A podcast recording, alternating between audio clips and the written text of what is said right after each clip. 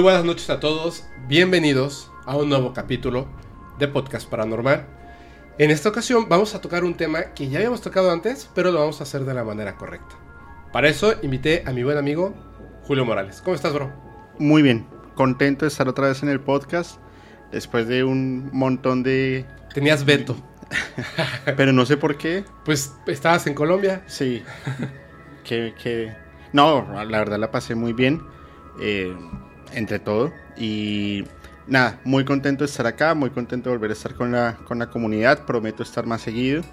Eh, gracias por, por, por, invitarme y también con Musicalmente Paranormal viene un capítulo eh, que va a estar increíble. Les vamos a volar. ¿De qué vamos a hablar? De, o, o ya hablaremos, es que ya ni siquiera sé, de los Beatles. De los Beatles.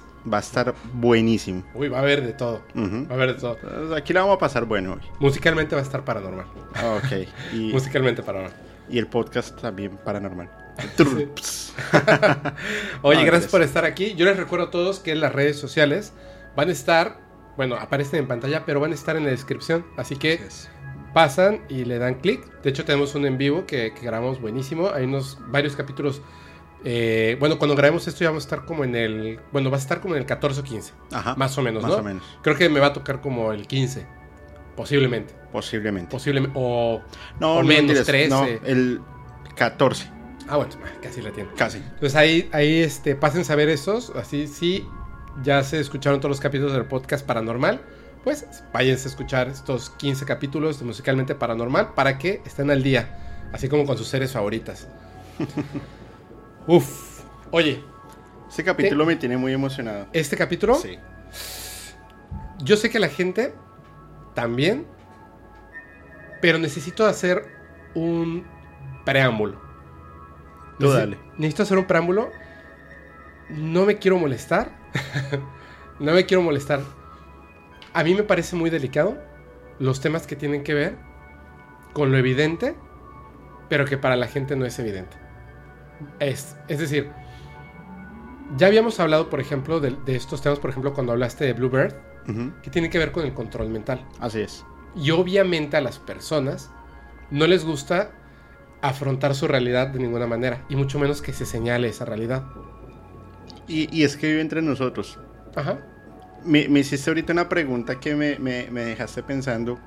Eh, me dices, estamos hablando de empresas, de, de- de- de una empresa cualquiera de carros. Y yo, pues las empresas de ahora en adelante, de- del futuro, Las que sobreviven. dijiste. las que sobreviven, tienen que tener un, un impacto con el medio ambiente. Entonces me dice, dime una. No supe cómo responder porque inevitablemente todas tienen un impacto negativo. La única que se me vino a la mente fue Coca-Cola. Ajá. Pero por un tema en Colombia, en, en Bogotá, eh, cogieron lo- los residuos eh, líquidos tóxicos y los botaron al río Bogotá. Les tocó pagar ¿En un serio? sí, y les tocó pagar un montón de dinero de, de- de multa, pero igual el dinero no iba a recuperar el daño No, ambiental. claro que no. Pero, y, y tú dijiste algo que es súper verdadero. Fíjate, abro comillas, fíjate el buen trabajo que ha hecho los medios de comunicación contigo. Y dije, tiene toda la razón. Y con toda la gente. O sea, Colombia es, es nación hermana y no estaba enterado yo de esto. Y la Coca-Cola está en todos lados.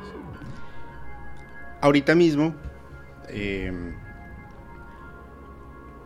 yo, llegué, yo llegué a México eh, hace unos días y yo venía, creo que de todas las veces que, viajado a México, esta es la vez que más susto tenía de llegar por el tema del- de del- los colombianos que están siendo deportados. Ah, sí.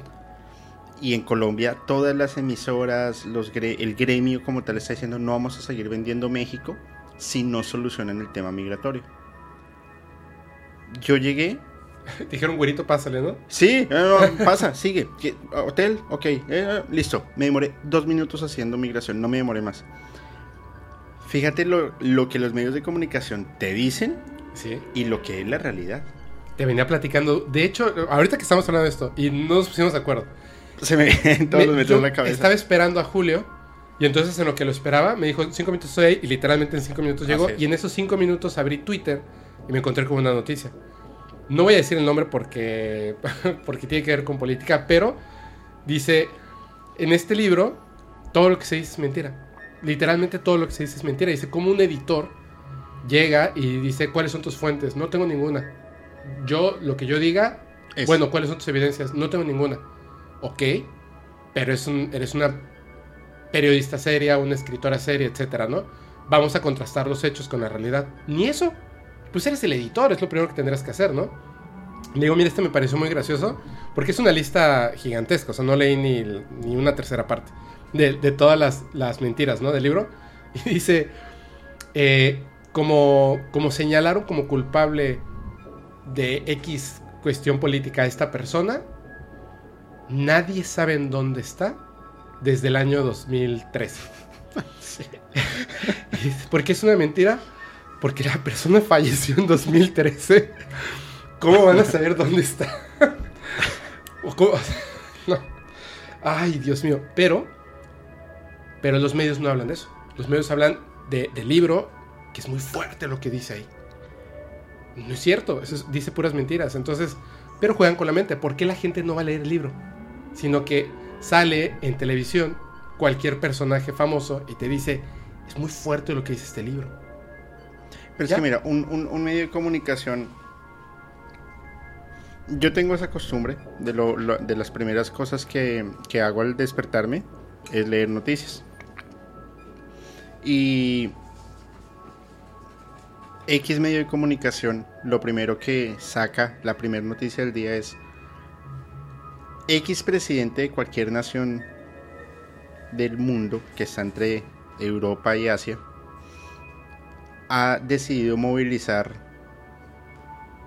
X cosas que donde se estalle, Uf. volamos. Y todo el mundo entra en pánico, los mercados entran en pánico, las economías empiezan a disvariar. El dólar en Colombia para arriba. El dólar en México empieza a tener picos porque aquel presidente, aquella nación con aquel presidente de esta nación empiezan a, a darse la mano. Cuando son vecinos, somos vecinos de otro aquí al lado. Y creo que eso nunca pasó además. No se sabe. Es, es la... Híjole, por eso es el... ¿Qué se le dice? El cuarto poder, ¿no? Por supuesto. Y, Yo diría que es el primero, ¿eh? Ay, y, es, y es de este tema. Es justamente de este tema. Exacta, exactamente. Por eso es que quiero hacer un preámbulo. Nada más algo que, que ahorita me, me recordaste. Creo que sí lo guardé. Están pasando en televisión. Son, no voy a decir, ustedes saben a qué se refiere. Tiene que ver con, con Rusia y con otro país que está muy cerquita. ¿Ok? Hay un, hay un evento que está ocurriendo ahí, no voy a decir cuál es, supongo que saben cuál es, ¿no? De una firma. Y Entonces está una reportera diciendo, vean la cantidad de, o sea, son tantos los las personas desvividas, los civiles, son tantos que vean, están aquí en la, en la plaza, ahí están en, en bolsas negras los cuerpos. Está diciendo esto y uno de los cuerpos de repente se empieza a mover. Se empieza a mover son personas que les pagaron para acostarse y taparse con bolsas negras. negras, pero no están vivas. Entonces hay uno que, que la bolsa se le está levantando por el aire, entonces le empieza a agarrar con la mano y se trata de tapar y de repente llega el aire más fuerte y se destapa totalmente. Y, la, y mientras la periodista está así, casi casi con lágrimas en los ojos diciendo, vean cuánta gente. Y entra una persona de staff a ayudarle a poner la bolsa y lo regaña, no te muevas, le dice. Luego, ahí mismo, di- digo, increíble, ¿no? Pero bueno, hay gente, periodistas que hacen eso. En México hay uno muy famoso que le pagó para que aventara unos misiles, eh, un, Ah. un tanque para que disparara, para que, porque dijo que estaba ahí en medio de, De la guerra. del, del campo de batalla. Y estaba ahí, era un, un tanque para tomarse fotos. Este, entonces, pero le hago así, o sea, sigo bajando y la siguiente noticia, que me pareció muy graciosa, está un periodista en este caso, igual, así como diciendo, no, o sea, es que se escuchan porque eh, las, los, ya sabes, las armas están cayendo aquí, están detonando aquí atrás, la gente está encerrada con miedo, yo estoy, está peligrando mi vida mientras estoy aquí, mientras está hablando, detrás de él está pasando una señora paseando sus perritos. Crea miedo y vende seguridades. Está cañón. Cuando yo hice mi, mi tesis de la universidad, yo le hice sobre el impacto del eh, el impacto positivo o negativo frente a los sucesos que ocurrieron hace un par de años a nivel mundial. Por los que no pueden salir de casa, ¿no? Exactamente. Y yo en una, en una parte yo coloqué un hecho que en la mente de las personas no, no, o sea, un hecho inimaginable, coloqué algo así. Y mi, mi, mi tutor de tesis me dijo, estás equivocado. Esto ya se sabía. ¿Y ¿Cómo? Me dijo, mira, mírate una película en el 2013. De- deja en Telegram si quieres paso la película. la- Yo creo que es de Hollywood y demás. O sea, ponemos el póster. ¿Cuál es? Claro. Eh, contagio. Ajá. Narraba exactamente la historia como pasó. Yo decía. Claro, no, era como, como, como una advertencia. Salfate presentó eh, evidencias en 2014 en Televisión Nacional en Chile. Imagínate. Hasta En- mencionó al murciélago. Pero, ¿cómo actúa el miedo en masa?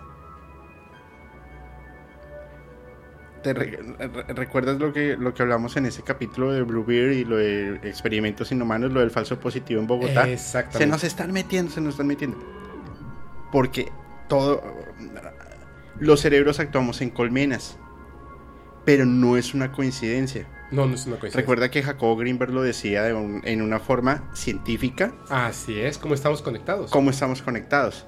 Pero el capítulo de hoy se trata de no estamos conectados con un hilo invisible, sino los vamos a conectar a todos y vamos a hacer lo que se nos dé la reverenda oportunidad. Sí. Total y absolutamente. Y además, ay. En esta vez sí me la, sí me la voy a jugar. De lo que vamos a hablar es un hecho real, Ok. sustentado con documentos. ¿Cierto? De hecho, hay mucha evidencia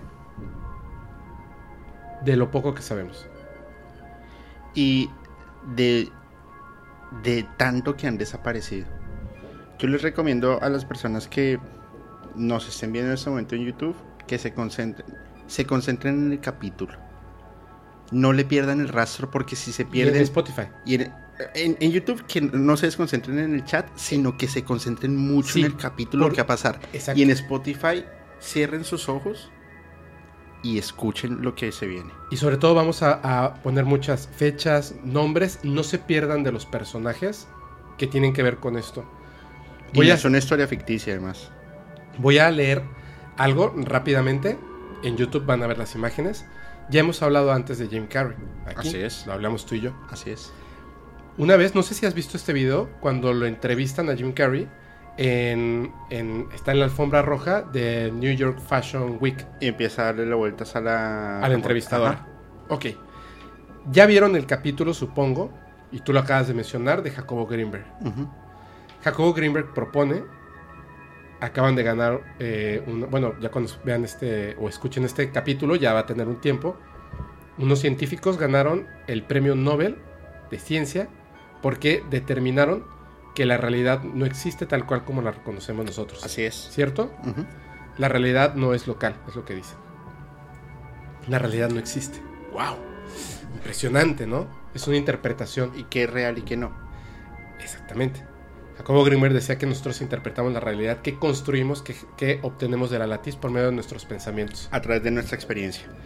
¿Tú has escuchado alguna vez lo que tienen que ver? Y voy a leer esto y al final voy a volverlo a leer. Van a ver cómo las cosas cambian. Jim Carrey, cuando hablamos de él, ¿por qué hablamos de él? ¿Qué fue lo que hizo en el programa? Era, de, era de Jimmy. Jimmy Fallon. No, era de. de ay, no, es que no es Jimmy Fallon, este, este es otro. Jimmy Kimmel. Ok. Simplemente desafió a quien no debía desafiar. A las élites. Hizo hasta el, Y, ajá. el ojo que de Dios. Yo no sé si llamarlo afortunado o infortunado.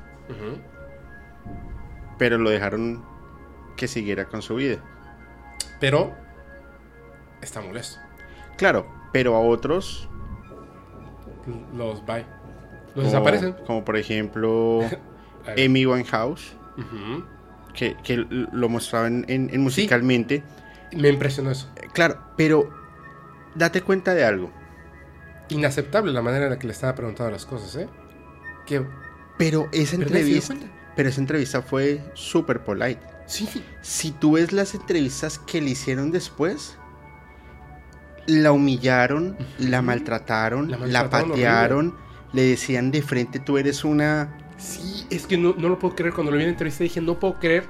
No sabía eso. En televisión nacional en Estados Unidos. Hasta que simplemente... Y a ellos si no lo censuran. No.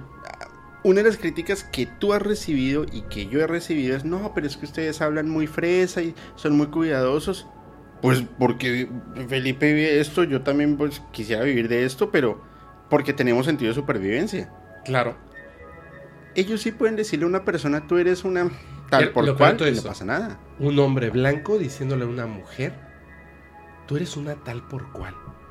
En televisión en esta... No, no lo puedo. Y se le burlan, Sí. colocan risas, jajajaja. Sí. Y ella, y ella la cara, la su, impresión del- como... Pero, ¿por qué ella estaba sentada ahí aguantándose eso? Fue la misma razón de que Jim Carrey estuviese, está disgustado. Exactamente. Les Es la a- misma razón, perdóname Sí. interrumpirte, que Will Smith está pasando por lo que está pasando. Creo que diferente. Pero... ah, Es una hipótesis. Es una hipótesis y yo tengo una. Mira, les voy, a, les voy a leer, lo traduje al español, pero además marqué algunas palabras que les voy a decir.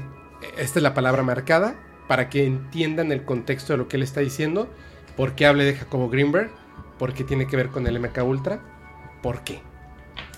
Dice esto.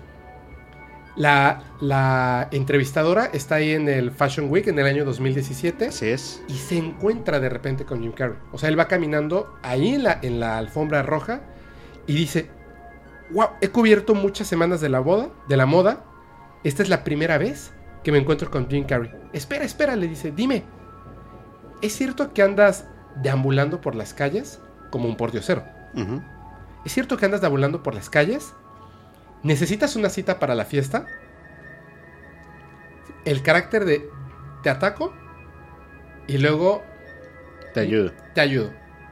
Y además, o una moneda de cambio, que es la sexual. Así es. Ok. Y le dice él, no, no, no, estoy bien, es solo que... Tú sabes, nada de esto importa. Quería encontrar el evento menos importante al que acudir y aquí estoy. Digo, tienes que admitir que esto no tiene ningún sentido. Y ella le dice, bueno, ellos dicen que están celebrando a los íconos. Ellos, ¿eh? Y él dice, celebrando a los íconos. Es lo más bajo y tonto que se les pudo ocurrir. Íconos. ¿Tú crees en los íconos? Yo no creo en las personalidades. Ojo, no se refiere a la personalidad de qué personalidad tiene, sino personalidades como personalidades de Hollywood. Ajá. Dice, yo no creo en las personalidades. Yo no creo que tú existas. Aunque hay una fragancia ma- maravillosa en el aire. Como diciendo, mis sentidos perciben que hay alguien ahí. Pero no creo que tú existas. Para Y- ellos tú no eres nada. Y le dice, ¿tú no crees que ciertos iconos, y ya se, se nota la molestia de la chica, ¿tú no crees que ciertos iconos tienen el poder de provocar cambios, de pensar diferente, de ser valientes, de inspirar a otros, artistas? Tú eres uno de ellos. Oh, The Good Foot. Oh, The Good Foot es una canción de James Brown.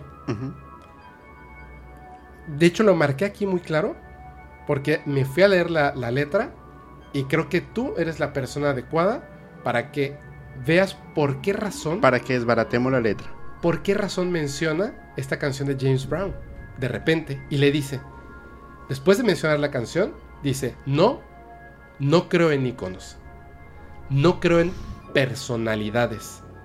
Creo que la paz está más allá de las personalidades, más allá de las invenciones y disfraces, más allá de la gran S roja que llevas en el pecho, que hace que las balas reboten. Creo que es algo más profundo que eso. Creo que existe un campo de energía que baila por sí solo. Y... Me da igual. Voy a desmenuzar rapidísimo lo que está diciendo. Dice, no creo en iconos, no creo en las personalidades. Creo que la paz está más allá de las personalidades, más allá de las invenciones, de las cosas que se inventan y de los disfraces, de lo que es falso y trata de pretender ser otra cosa. Así es. Más allá de la gran S roja que llevas en el pecho que hace que las balas reboten.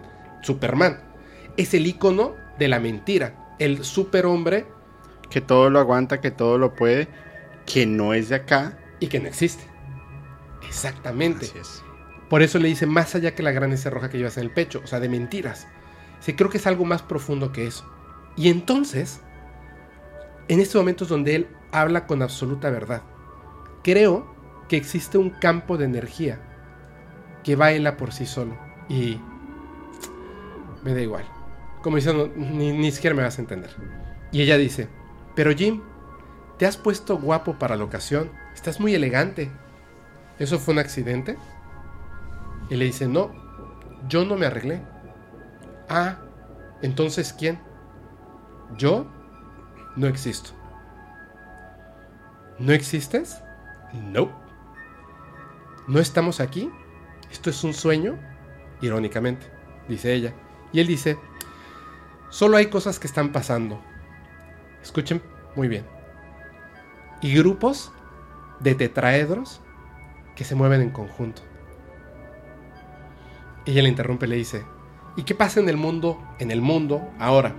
Porque hay noticias importantes ahora mismo que no son tan inspiradoras. No es nuestro mundo, le responde. ¿Nada de esto es real? le pregunta ella. No, no. Mira, nosotros no importamos. No importamos. Esa es la buena noticia. Ok, dice ella, como de cucu, está loco. Voy a esta parte un momentito. Y le dice, ¿quién? O sea, si tú no te arreglaste, entonces, ¿quién te arregló? Y le dice, es que yo no existo. Lo que tú estás viendo no existe. Y dice, solo hay cosas que están pasando, ocurriendo. Y grupos de tetraedros que se mueven en conjunto. ¿Alguna vez has escuchado este tema que tiene que ver con las sombras y las dimensiones? Sí. Ok, Que además es bien complicado de explicar porque nosotros supuestamente estamos, nosotros podemos estar de acuerdo a cómo lo veas en dos, tres, cuatro o cinco dimensiones. Ajá. Y si tienes un espejo atrás y dos en diagonal, ¿en cuántas dimensiones estás? En cuatro, ¿no? Pero estás rebotando las imágenes. ¿Y sabes qué es eso? Eh, ¿Qué es qué exactamente? Esa percepción de lo que acabas de decir Ah, ok, no. es un tetraedro Ajá, y tú eres la representación del tetraedro en la tercera dimensión. ok. ¿Qué es lo que dice él? Yo no existo. Solo hay tetraedros que se mueven en conjunto. Es increíble. Mira. Jim Carrey está en otro, en otro plano. Sí. Lo que Jim Carrey descubrió o le mostraron o vivió tuvo que haber sido algo demasiado fuerte. Primero para que no lo hayan desvivido. Y segundo, para que se atreva a seguir retando. Porque además no solamente fue la entrevista, sino fue su comportamiento, Sí. que fue bastante particular. A, a- a mí Jim Carrey siempre me ha parecido un personaje bastante curioso. Pero esa y en la entrevista que, que saca con el triángulo de Dios y el ojo que todo lo ve y eso, fue un gran un, un- un reto muy, muy de frente hacia estas élites para decirles, yo soy intocable. Y es que, ¿sabes qué lo peor de todo? O sea, tengo que desmenuzar lo que él va diciendo Para entender bien. para entender el contexto y estoy seguro, y no, no, no me lo tomen a mal, pero pues es que yo lo escribí, lo leí, que es difícil incluso de comprenderlo así. Mira, yo, yo noté una, dos, tres, cuatro palabras. Por diosero, Que le dice que anda deambulando por ahí, por las calles. yo soy un pordiosero. Ante, los, ante las élites. Ah, sí, claro. Tú Yo De pronto no, no porque tú poco a poco esto que se está, que estás haciendo, Bueno. poco a poco va creciendo. Y va a llegar un punto en que va a ser muy sonado. Yo te lo aseguro.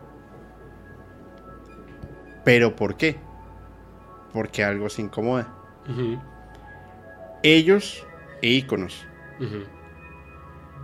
¿Quiénes son ellos? Exacto. Ya lo tiene muy, Muy marcado. muy marcado. Ya es un perro a la orden. Claro. Ellos inmediatamente dice, ¿quién ellos? Íconos. Si hablamos de, volviendo al tema de Mivan House, la casa, una, una, una disquera, pues ellos, pues los dueños de la disquera.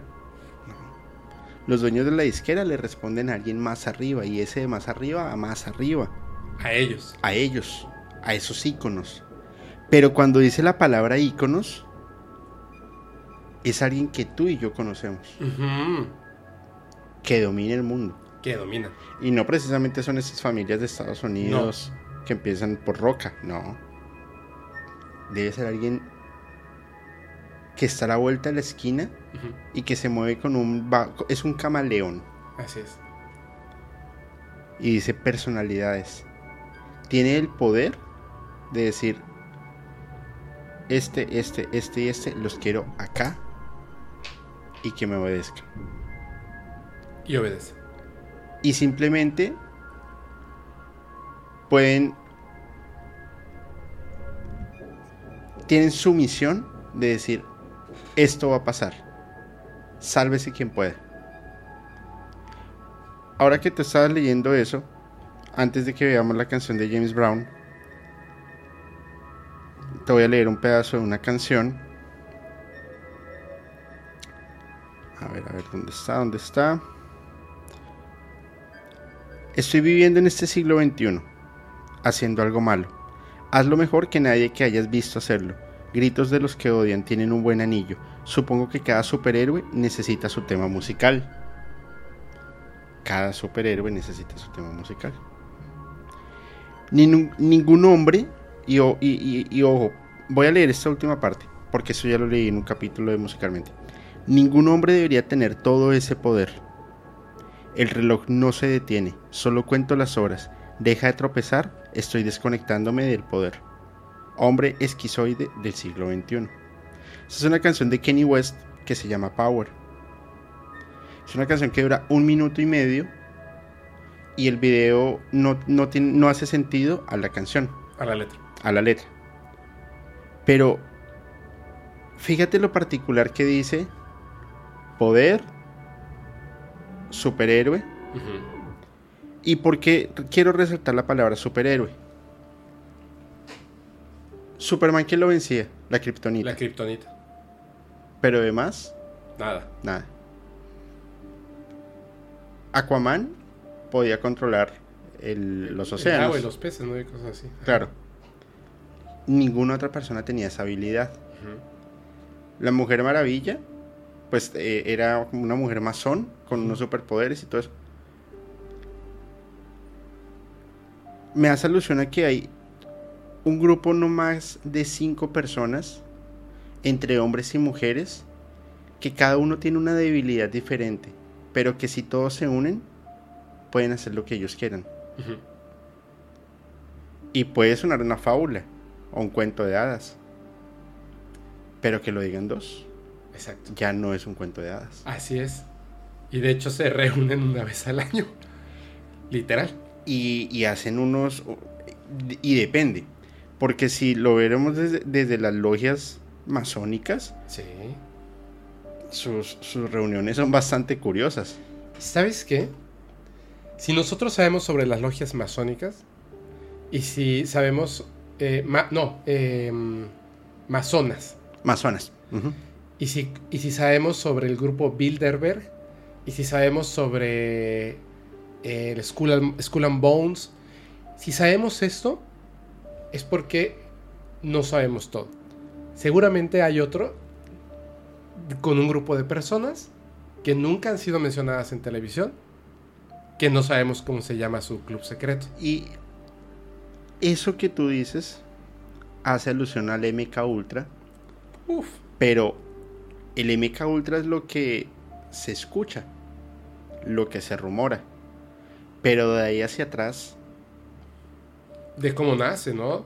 claro, Cómo comienza. como, como, como pasa por Bluebeard, MK Naomi, MK Delta, Ajá. El, ¿cómo se llama? Paperclip, Sí, este, había otro que se llamaba Artichoke. Artichoke. Oye, pero si te parece bien, es que a mí me gustaría que, que también habláramos desde el principio. Tú traes investigación sobre Sí, eso, ¿no? Pero ¿cuál era la canción? La, La James canción de James Brown eh, se llama On the Good Foot. Así. Te la, te la ahí. ya la- On the Good Foot. Good- ¿De Dios? No, o- de, de bueno. Bueno, Así es. listo.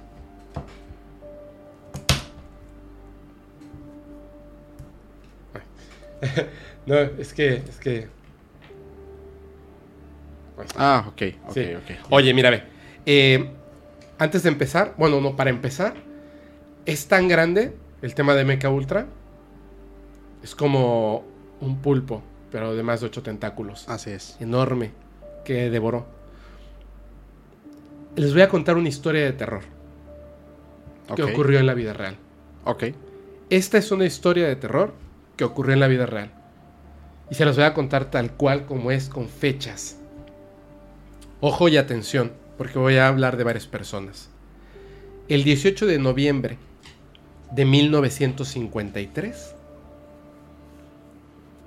nos enteramos por la fecha del supuesto inicio del MK Ultra. Pero no comenzó el 18 de noviembre de 1953 ujú, sino que el 18 de noviembre de 1953, una persona se volvió el talento principal, el actor principal, en la peor película de terror. Frank Olson. Lo invitan a una cabaña en Western Maryland, a la orilla del lago Deep Creek. Llega a este lugar donde va a haber un retiro de, de- de su trabajo. Frank Olson trabaja en la CIA, así en los es. Estados Unidos. Llega a este retiro con sus colegas. Acababan de empezar a trabajar, no en la CIA, sino en la CIA les habían dado un proyecto. Los invitaron a formar parte de un proyecto secreto, muy importante, que tenía muchos años de gestación. Este proyecto se llamaba MK Ultra. Como una forma de decirles felicidades porque ustedes son parte de este proyecto, los llevan a este lugar, a una cabaña, a un retiro. Tres días estuvieron ahí. El, mismo 18, el mismo 19 y el 20. Y el mismo 20 de noviembre regresa a su casa. Cuando regresa por la noche, su esposa lo nota raro. A la hora de cenar, casi ni siquiera toca los alimentos. Y de repente, la mujer cuando se da cuenta de que su esposo está mal, le dice a sus hijos, váyanse a dormir. Y ella, mientras él está sentado, con la mirada perdida, empieza a levantar los platos. Preocupada viéndolo y él con la mirada perdida. Y ella empieza a lavar los platos. De repente, Frank se pone en pie, camina hacia ella. Ella se detiene, lo voltea a ver y le dice con una mirada, puf, como si estuviera pasando algo terrible, le dice, cometí un terrible error. Se da la vuelta, sube a su cuarto a dormir. Y ella se queda totalmente preocupada por, por Frank, que fue lo que pasó. Resulta que el jefe del proyecto, de este nuevo proyecto que le habían, que le habían dado a Frank y a sus compañeros, es, es una persona de nombre Sidney Gottlieb. Recuerden ese nombre porque va a sonar bastante, porque es el jefe del proyecto de Mecha Ultra. En su trabajo, en la CIA, llega el lunes, va a trabajar. Y tiene un... O sea, él está... Algo pasó en esa cabaña. Algo pasó. Y él está mal. Y él se siente mal. Y tiene un problema con su supervisor directo. El teniente Vincent Ruet. Es tan fuerte el conflicto que tiene con su supervisor que lo mandan de regreso a casa. Cuando llega a casa, no llega solo. Llega con su compañero laboral de nombre John Stubbs. John Stubbs no se le despega. Entra con él a su casa.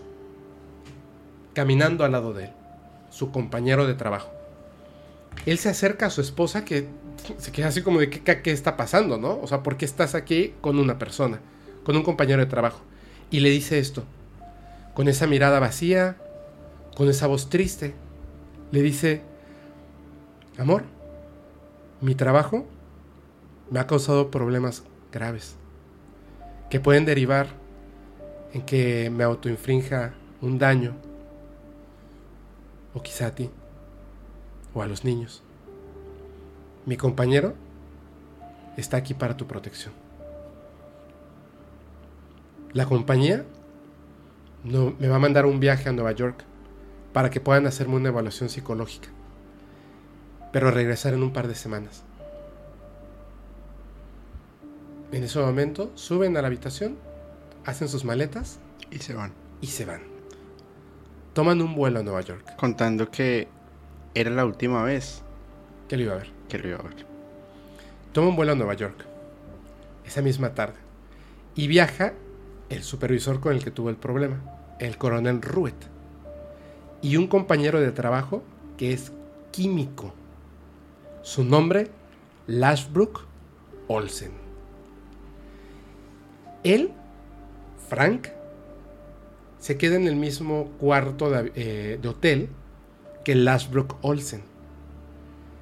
Es el hotel Hilton, Statler Hilton, y se quedan, hacen su reservación por cuatro días. En Nueva York llega, o sea, mientras están ahí, es evaluado primero por un psiquiatra de nombre Harold Abramson. Pero Harold Abramson, que le hace la evaluación eh, psiquiátrica, no es psiquiatra, no es psicólogo.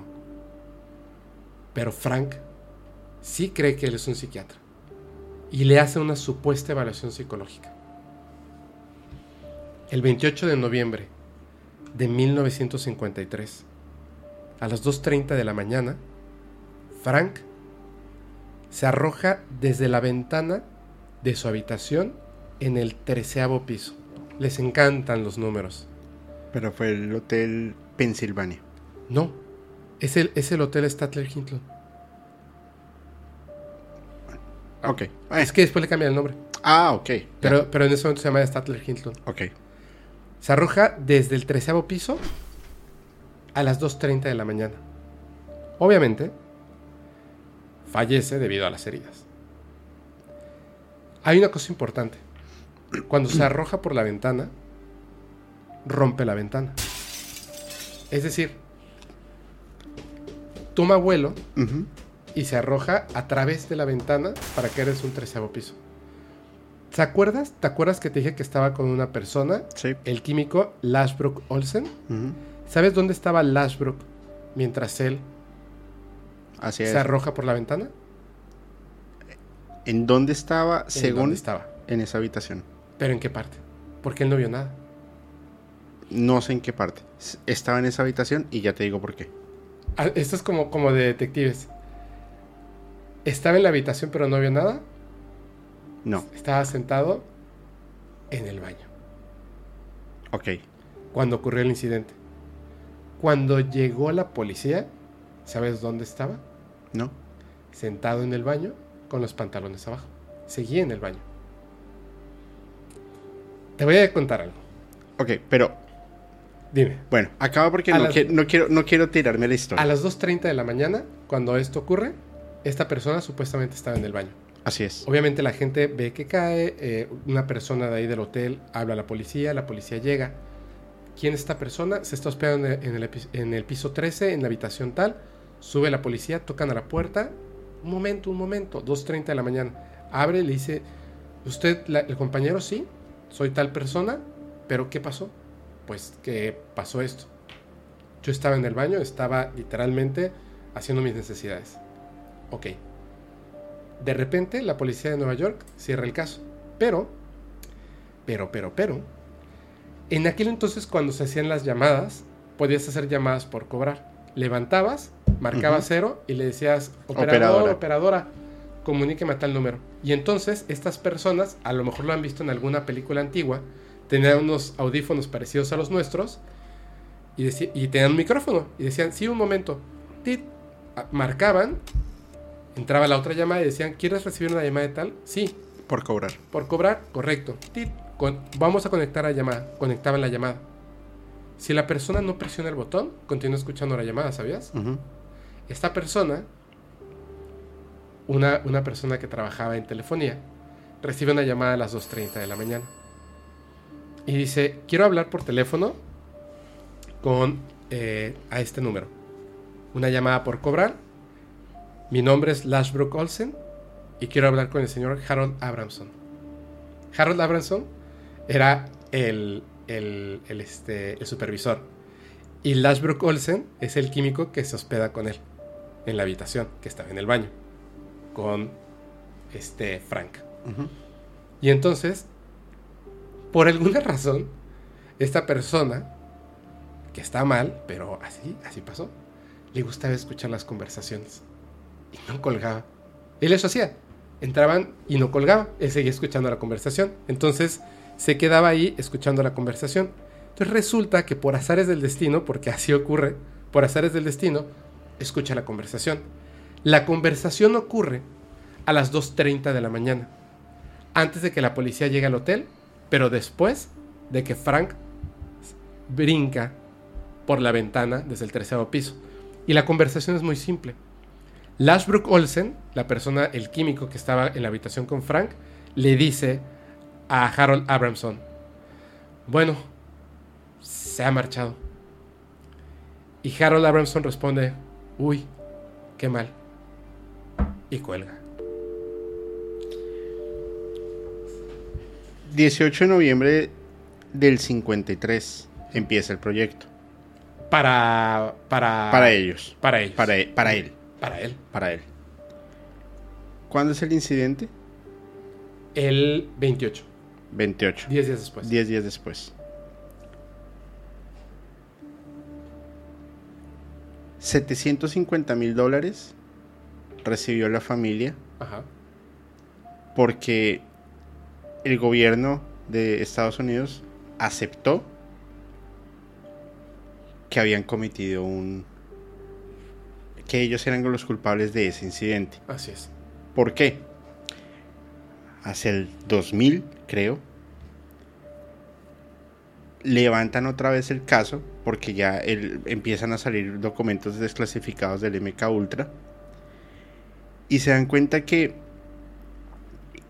la clave estaba cuando rompió el cristal porque no habían heridas de, de cortes del cristal porque él ya estaba sin vida cuando lo hicieron saltar. Y él no falleció por el impacto, sino por un golpe en la cabeza.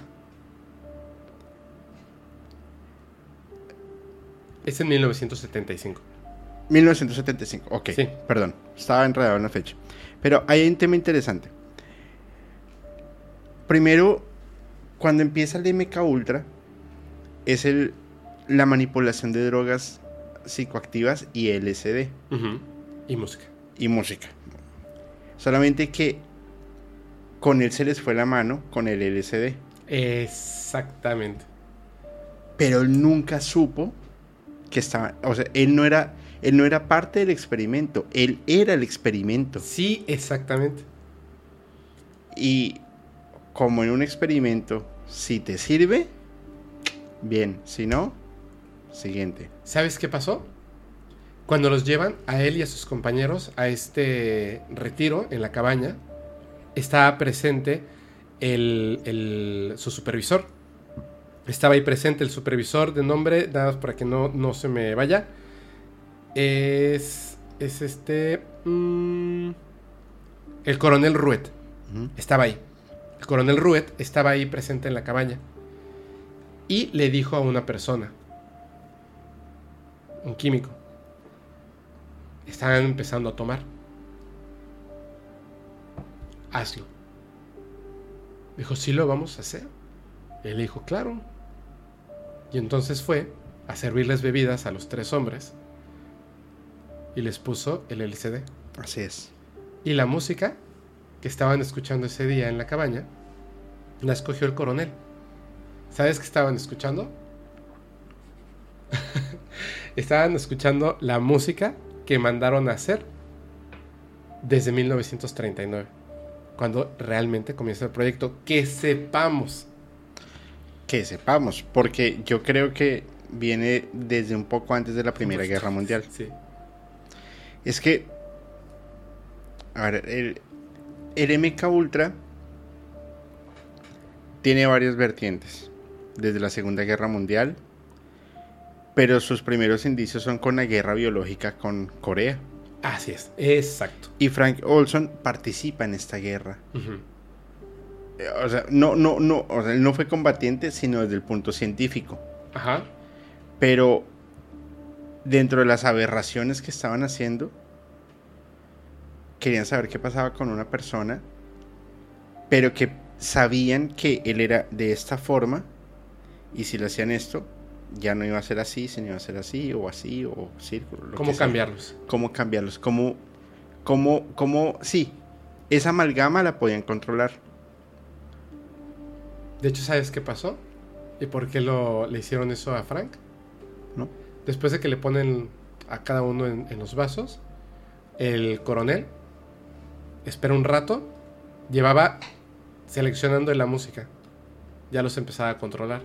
Les sueltan el LCD y entonces ya tiene el control, ya está, su cerebro ya está moldeado. Así Es como un inicio como lo que hacían con la Operación Bluebird.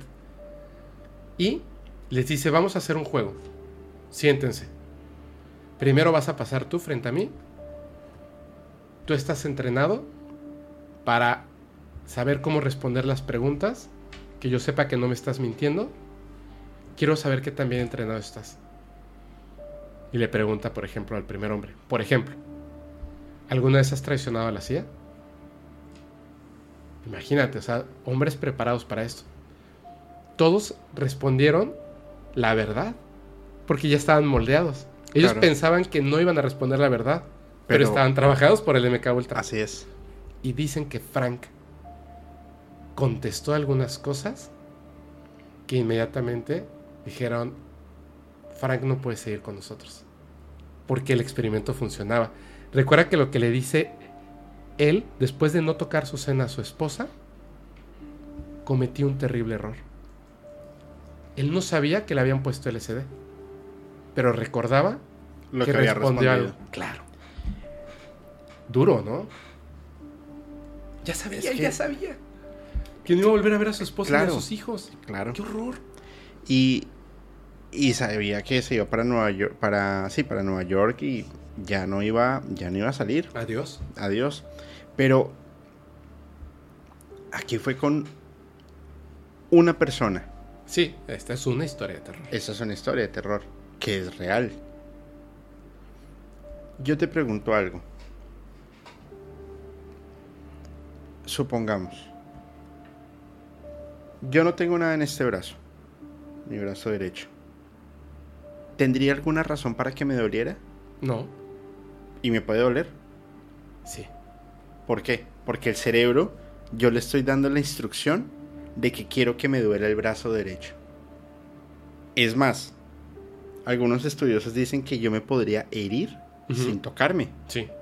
Por eso piensan que, que las, las estigmas, Son cerebrales. porque crees tanto que te conviertes en un en Eh. estigmatizado. Exacto. Pero es una orden del cerebro. Así es. Y para yo dar esa orden necesito LSD. No, ¿Algo? No. no, Dar la orden. sí. Cuando empiezan con, con- con- con este tema, sí necesitaban la ayuda del LSD Ajá. o de sustancias psicoactivas para que el cerebro se formara más fácil. Así es. Pero hoy, ¿cuál es nuestra droga? Un, un- Hay un, dopamina. Bueno, este, no, nuestra droga es el Bluebird. Y no me refiero a- a- al proyecto Bluebird. ¿Te refieres a Twitter? Claro. Por eso, pero porque nos, nos son estímulos físicos, digamos, visuales, por ejemplo, auditivos, que hacen que nuestro cerebro produzca la propia droga. Eso es MK Ultra. Eso es MK Ultra. No te tengo que dar nada para hacer lo que tú, para hacer lo para que tú hagas lo que yo quiero. Claro, no tienes que consumir nada. Exactamente. Tú, tu mismo cerebro, con lo que vas a escuchar y ver, va a hacer que te vuelvas mi títere. Y yo el titiritero. Exactamente.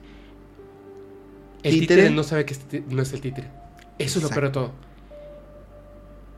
Y está en la música Durísimo. Es principal de la música. y está en los medios. Está en el mundo.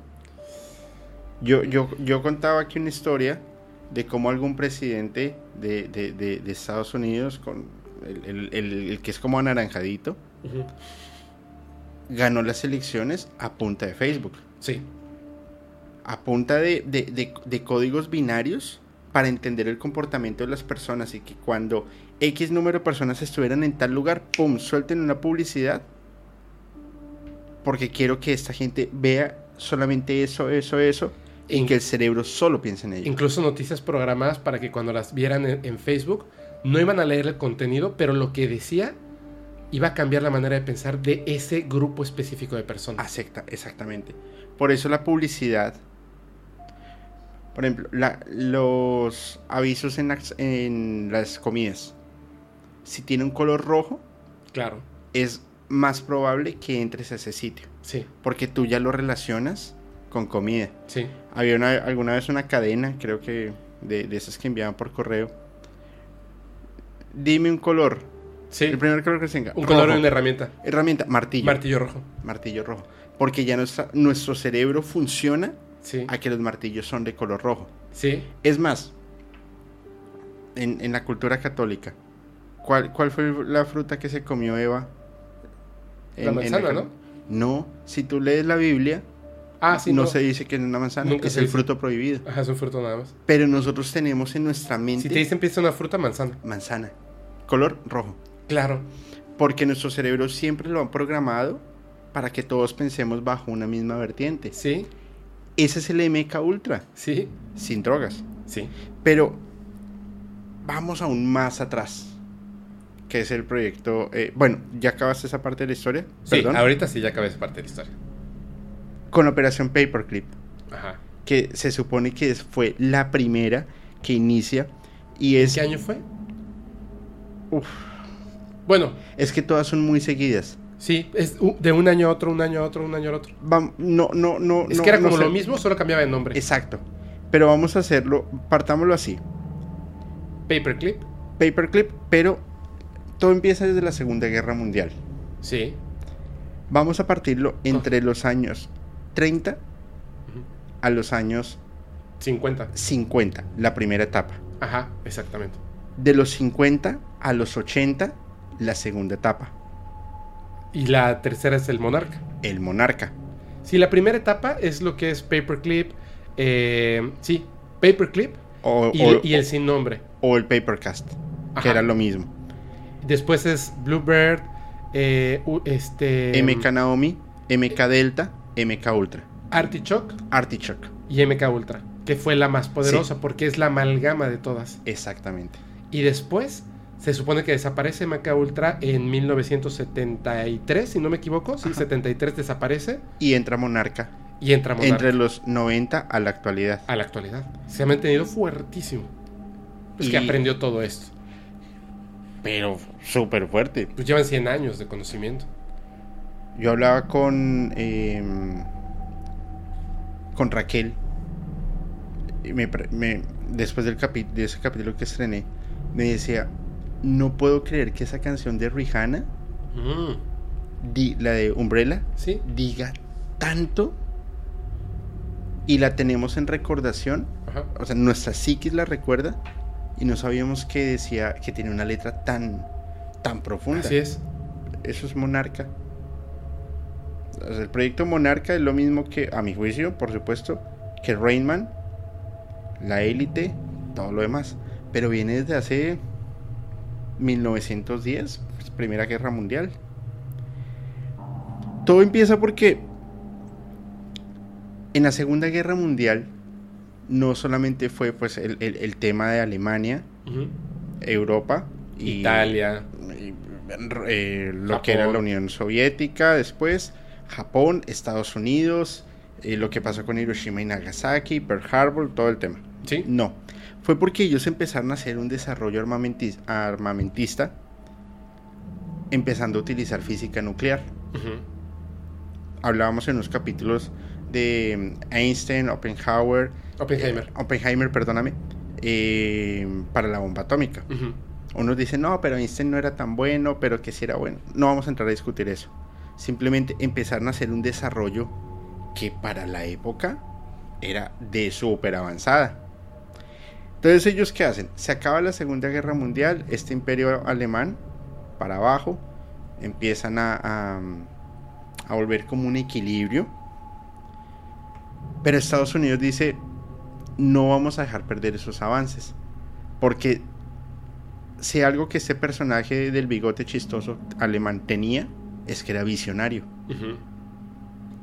Él cometió un error y fue creer que no iba a ser vencido Así es. y no predecir lo que iba a ser sus, sus enemigos. Pero el tipo iba 50 años avanzado. Y todo lo que había descubierto, se pelearon todo. Pero Estados Unidos ahí sí les vendió el sueño americano a los científicos. Bueno, también a, a unos se los llevaron a, a Rusia y a otros lugares. Claro. A los que les fue bien fueron los que se fueron con, a Estados Unidos. Que fueron más de 700. Sí. Que no podían ser admitidos en Estados Unidos. Inmediatamente llegó el hombre a la luna, ¿eh? Imagínate. Mira el avance que se tuvo Con un científico. Eh, ahora, súmale 699. Hoy, hoy, yo, hoy, yo, hoy hacía esa reflexión en una junta que yo tuve. Y es, si tú tienes 20 vendedores, vendes 20 gatos. Si yo tengo 40, gatos, 40 vendedores, ¿vendo 40 gatos? No, No necesariamente. no, muchos más debes de vender. O puede que no. O puede que no.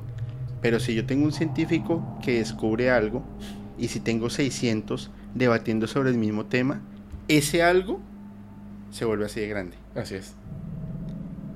Ellos cogen estos 700, más de 700 científicos con sus familias y los meten a Estados Unidos, pero como personas en el anonimato. Uy, un nuevo vecino. Pero les empiezan a sacar toda la información, todo lo que en la, en la- en la Segunda Guerra Mundial ya empezaron a trabajar con el terror psicológico, con uso de drogas. Acuérdate lo que, lo que mencionábamos que buscaban el, el ¿Cuál era el punto máximo de, de dolor que de puede dolor- aguantar una persona? no, pero lo del tema ario, que querían que fuera todos una misma raza, entonces empezaban a experimentar y todo eso. Esos científicos lo tenían. Cómo yo puedo controlar la mente de las personas y cómo los puedo volver un arma. Sí. Las armas no son de destrucción necesariamente. Las armas, un arma es un desestabilizante. Sí. Ay, ahorita te voy a. Ellos cogieron esos, e- esos científicos para desestabilizar al mundo. Al mundo. Hasta ahí. Esa fue la operación Paperclip. Coger esos científicos, volverlos patriotas y sacarles toda la información. ¿Qué pasó después con esa información? ¿Qué hicieron? ¿Y a dónde los llevaron? Descubrieron muchísimas cosas porque se dieron cuenta de que el inicio, la idea, el descubrimiento que tenían, abría puertas con un panorama gigantesco de investigación. Inmediatamente la CIA dijo recursos, porque lo que vamos a hacer es tan grande y cada año crecía más y más y más, es tan grande que vamos a necesitar incluso de otras naciones. El MK Ultra se consumía el 6% del presupuesto de la CIA. ¡Qué bruto! El 6%. Es muchísimo. Tiene, tiene operaciones por todo el mundo. Es muchísimo. Ahora haz el, haz el siguiente análisis. Les voy, a, les voy a dar nada más un dato. ¿Tú sabes por qué Michael Jordan es tan importante, tan importante para la industria del deporte en Estados Unidos? Hubo un Pueden momento, mil razones, no sé. ojo con este número, hubo un momento en que Michael Jordan representaba el 1%, el 1% del dinero en Estados Unidos. De las ganancias en Estados Unidos, un hombre representaba el 1%. Tú dices, el 1% es nada. De Estados Unidos, De 420 millones de personas. Claro. El 6% del presupuesto de la CIA es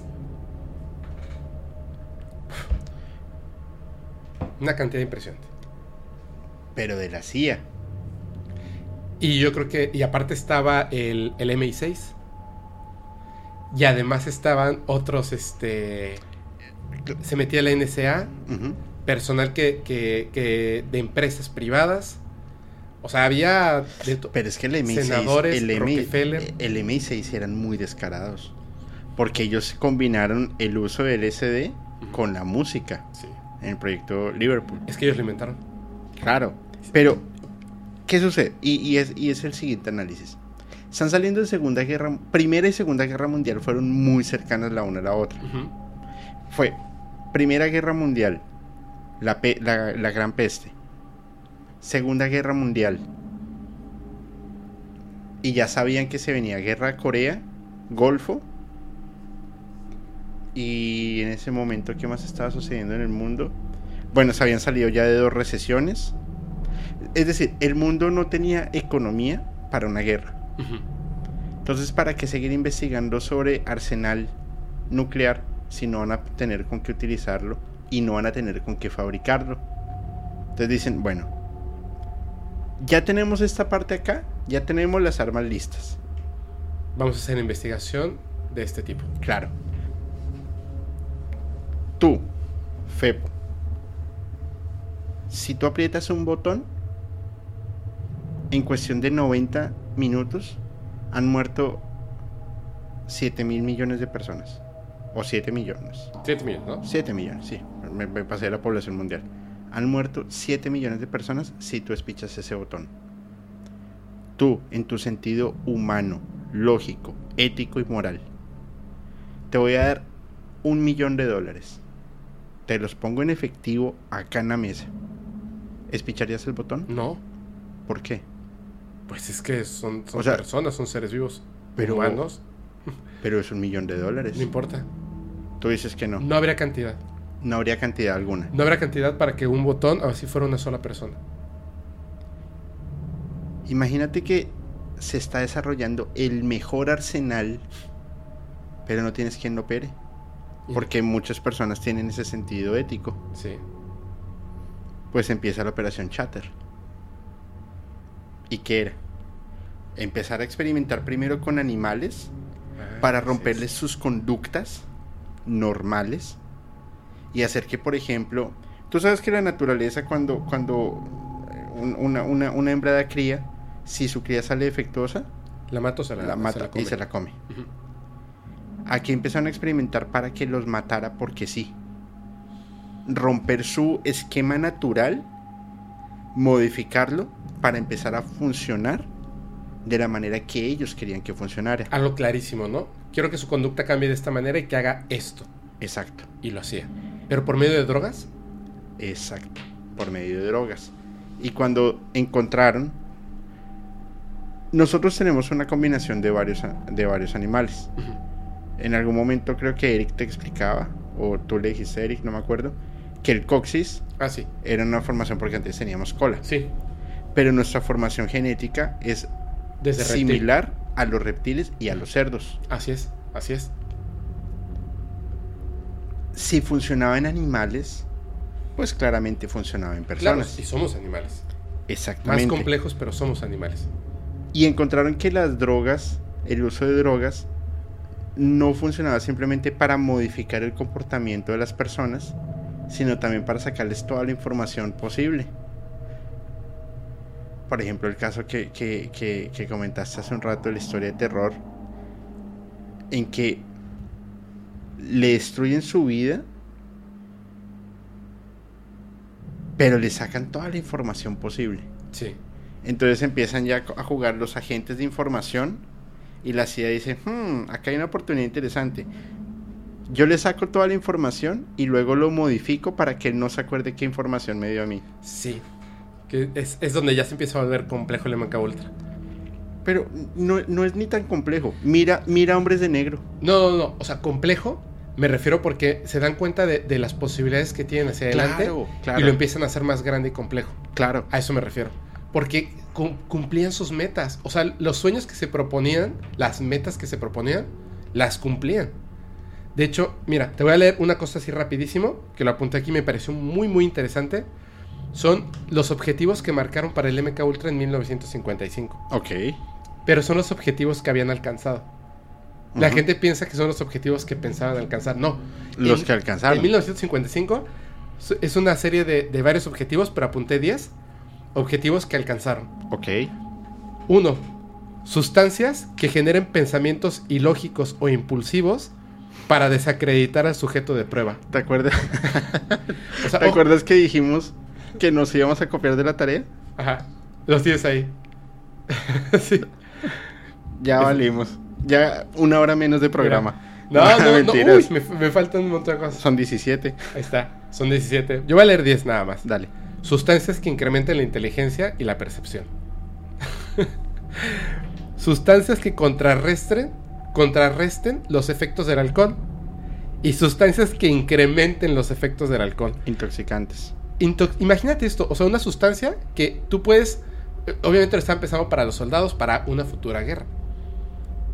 Va el espía, se toma así sus, sus vodkas con el otro espía ruso y empiezan a jugar a ver quién toma más y de repente se para al baño así, actuando como que está absolutamente ebrio, se toma una pastilla o una gota de algo e inmediatamente tu cuerpo ya no está alcoholizado.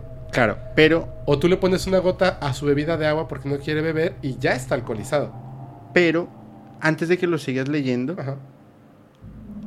veamos el MK Naomi.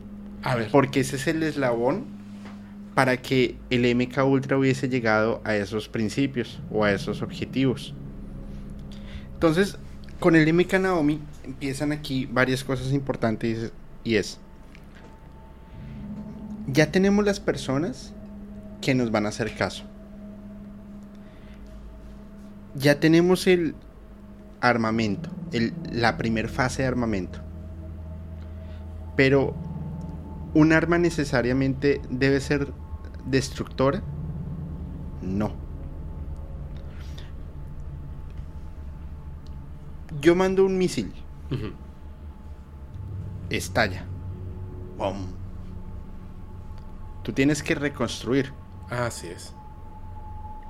¿No sale más eficiente un arma biológica? Pues el MK Naomi empieza el estudio de desarrollo, el desarrollo y el estudio de armas biológicas. Y empiezan, y ojo acá, el centro de arsenal Fort Detrick es el encargado en Estados Unidos de hacer esta producción en masa. Uf.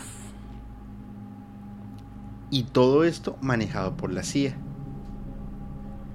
Y la CIA tiene una, una particularidad y es, lo hacemos. Y el que se nos atraviese, Desaparece. desestabilizaron Cuba, desestabilizaron Jamaica con la muerte de Bob Marley, desestabilizaron eh, lo que sucedía en Estados Unidos con John Lennon, porque tenían, porque tienen el poder. Ellos fueron los primeros que, como en las películas, disparaban dardos y o te pasaban al otro lado o te lograban controlar porque inyectaban ya la droga. Ya fueron mucho más precisos. Pero luego el comité Church, el comité de inteligencia, ese momento, eso es como, como medio inhumano, ¿no? no, no se pasen de lance. Apáguenlo y ahora creen otro. Que entra rápidamente el, proyecto em, Artichoke. Sí, Artichoke. Con Bluebird, que ya era la política del miedo. Entonces, ¿cómo yo lograba controlar tu mente haciéndote creer realidades que no están sucediendo? Y un experimento fue, le inyectaron una, una, una droga a una persona y esa persona empezó a imaginarse monstruos. Su cabeza pensaba que lo estaban persiguiendo científicamente se conoce como uno de los primeros casos de esquizofrenia inducida. Pero ellos lo hicieron, quisieron ver al revés, que era la cura para la esquizofrenia. Porque lo podían apagar supuestamente. Exactamente. Exactamente. Porque yo podía jugar con el cerebro. No, no soy médico, no conozco el tema, pero mi, mi... O sea, no sé, si una persona tiene esquizofrenia, yo creo que su cerebro no debe tener la misma formación no, exactamente. que una persona que no padece. Funciona de una manera distinta. Claro. Ellos, en teoría, decían, yo puedo controlar y malformar el pensamiento, como meterle un virus. Sí, la sinapsis funciona distinta. Exacto. Los conectomas se, se reconfiguran, que se supone que no se puede, pero sí lo logran. Claro. Y es donde dicen, y por eso doy el ejemplo de hombres de negro es el mejor ejemplo. De ahora en adelante tú ya no eres Fepa Ponte, tú eres Julio Morales. Sí. Y tú empiezas a actuar como Julio Morales. Porque con esa luz reprogramaron tu cerebro. Ahora sí se dan cuenta que el MK Ultra existe. De hecho, te, te voy a contar una cosa. Mira, esto lo apunté porque en aquel entonces el director de la CIA era esta persona que se llama Allen Dulles. Ajá. Que se reconoce como el primer director de la CIA, que supuestamente era como una persona normal, o sea, no era de la milicia, no, era, no era de este centro, digamos, formado en estas altas esferas, sino que era un civil. Así es. Por así decirlo, Allen Dulles. Sin embargo, terminó siendo un, un monstruo. Porque el poder se le fue. El poder se le fue. Pero chécate esto, cómo llega hasta otros puntos. Tengo tres cosas aquí que las voy a contar rápidamente. Cuando empiezan a hacer sus experimentos, tienen que probar en las personas, tienen que probar lo que están haciendo. En todos estos, en todos estos proyectos que fueron cambiando de nombre, iban probando en ciertas personas. Yo me quedé pensando cómo, o sea, tú necesitas hacer el estudio en diferentes grupos de personas, no en un mismo grupo de personas.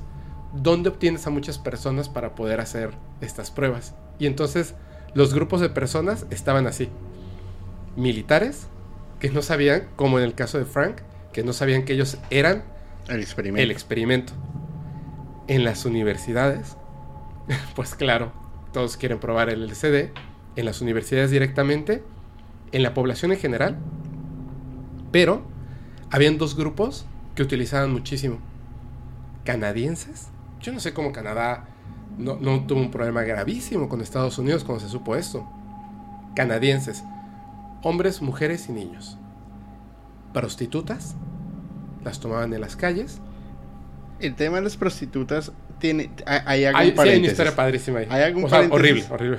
Porque las prostitutas eran agentes de la CIA. Ah, Entonces lo que ellas hacían, y eso en el Bronx, cogían a hombres y los llevaban a, los prostíbulos. Sí, donde habían estas eh, como ventanitas. Desde, del otro lado habían agentes de MK Ultra. Mirando. Mirando. Entonces a estos, a, los hombres que llegaban allá, en las bebidas, les, les, daban estos químicos. Algunos les daban LCD, otros les daban unos barbitúricos, otros les daban un montón de cosas. Sí.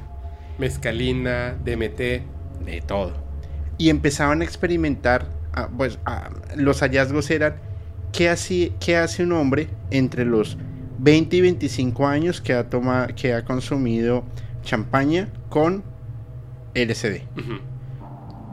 Hipótesis. Hipótesis activa o, o hipótesis real. El hombre va a experimentar yo no sé qué durante tantos. Hipótesis nula. El hombre no va a experimentar. Y empezaron, lo hicieron con un montón de personas. Sí, un montón. Y los observaban, iban haciendo los estudios, iban marcando cómo funcionaba dependiendo de la edad, de, de su raza, de, su, formación de su formación académica, de, de todo. Todo. Nos, o sea, hicieron un estudio, pero amplio. Muy, muy amplio. ¿Sabes cómo le llamaban a las personas? Es que la, la cúspide de ese experimento, ese que estás hablando tú, con las prostitutas que eran agentes y que les metían a las bebidas, conforme fueron avanzando se dieron cuenta de que cierta cantidad de esta sustancia junto con ciertos, ciertas bebidas, ciertas posiciones sexuales Activaban. y cierta música podían lograr especie era una combinación es así como como en Minecraft o sea esto más esto más esto más esto en esta esto. persona te va a llevar a esto y entonces se daban cuenta de que el experimento siempre funcionaba en esos en esos grados entonces se les ocurrió un día generar lo que ellos así lo llamaban eh agentes robot era tomar una persona de la calle o sea un, un, un hombre digamos de 30 años de la calle que decía, tiene que tener esta estatura, tiene que tener este, este, este porte. este porte, esta raza, este, esta, lo vas a recoger en estas calles porque tiene que tener esta capacidad económica, esta familia, tal cual. O sea, marcaban un modelo específico. Le daban cierta bebida, cierta droga, cierta música y cierto sexo. Y cuando entraba en un estado de trance donde decían que era moldeable, eliminaban parte de sus memorias y los convencían de que ellos son agentes que trabajan activamente para la CIA, que llevan años trabajando para la CIA, que son espías y que van a dar su vida por la nación. Imagínate, en lugar de años de entrenamiento, lo lograban en una noche de alcohol, sexo y drogas. Y los convertían en agentes robot.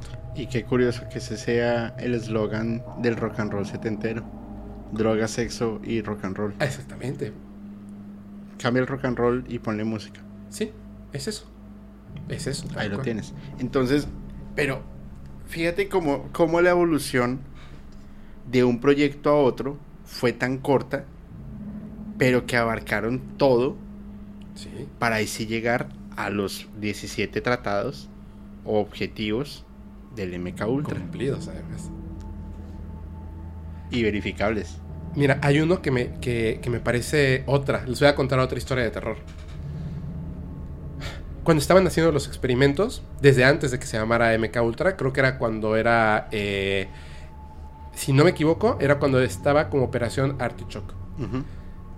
Se dieron cuenta de que a los espías o agentes rusos que habían capturado, ellos decían, como lo que acabas de decir, es que el arma, si yo la, la, la lanzo contra mi objetivo, pues desvivo a todos, pero luego tengo que reconstruir.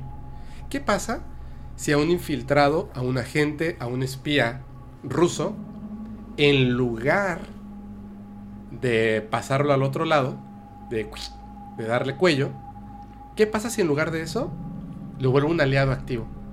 Pero no lo voy a convencer.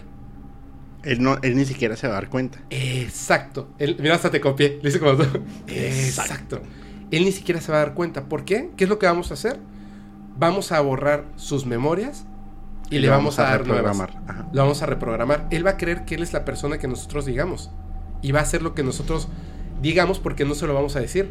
Va a ser su idea, su pensamiento, su querer. Entonces, se dieron cuenta de que habían dos caminos. Uno, no les gustó, no por el daño que, que, que tenían que hacer a las personas, porque se supone que mataron durante estos experimentos, algunos dicen que a cientos, pero se sabe que fueron miles de personas que los desvivieron. Más los que quedaron mal. Chécate esto. Se dieron cuenta de que había un cóctel de drogas, que cada una de estas drogas en microdosis eliminaba por un tiempo específico uno de tus sentidos. Tomaban a un, o sea, ya habían capturado a un agente ruso.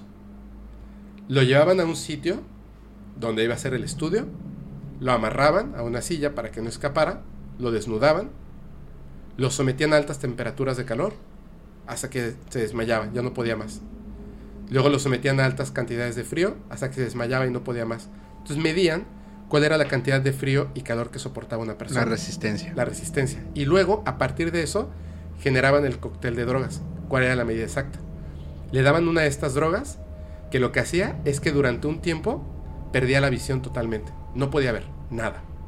Luego otro cóctel de drogas, perdía totalmente el oído. No podía escuchar nada.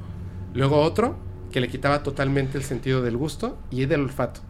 Y el último le quitaba en absoluto el sentido del tacto. Imagínate que pierdes todos tus sentidos por tres meses y te mantienen vivo, alimentado. Por un tubo, por una sonda. Sí, tres meses. Mientras está pasando esto, no escuchas nada, no ves nada. Imagínate que estás atrapado en tu mente, drogado, con algo en específico. Cuando regresaban, estos tres meses no los recordaban. Pero habían ciertas cosas que habían entrenado para que perdieran la memoria y entonces ese momento de salir después de esos tres meses de estar sin sentido en drogas, obviamente, imagínate el cuerpo como quedaba. Y esa, era ese momento, era como un cerebro nuevo. Lo que te pusieran enfrente, lo primero que tus sentidos captaran, era lo que iba a reemplazar lo que antes previamente había en tu cerebro. Las imágenes que vieras, los sonidos que escucharas, el idioma que escucharas, la información, si en ese momento, como exactamente como los hombres de negro, pero en un lapso de tres meses, te pongo las fotografías, te digo, este es tu padre, este es tu madre, este es tu hermano, se llama así, esta se llama así, y te empiezan a hablar y a decir tal, esto, esto, esto, esto, esto, te gustan los perritos, te gustan los gatitos, le tienes miedo a los insectos, le tienes miedo a las alturas, te gusta esto, te gusta lo otro, el mejor país del mundo es Estados Unidos, le vas a los Yankees de Nueva York, bla, bla, bla, bla, bla, bla, bla. Cuando terminaban, eso que acaba de pasar, ese entrenamiento, no lo recordaban, pero ya habían moldeado su cerebro de nuevo. Y es una persona nueva. es que... es una rarísimo, ¿no? No, no, eh, es que, es que para...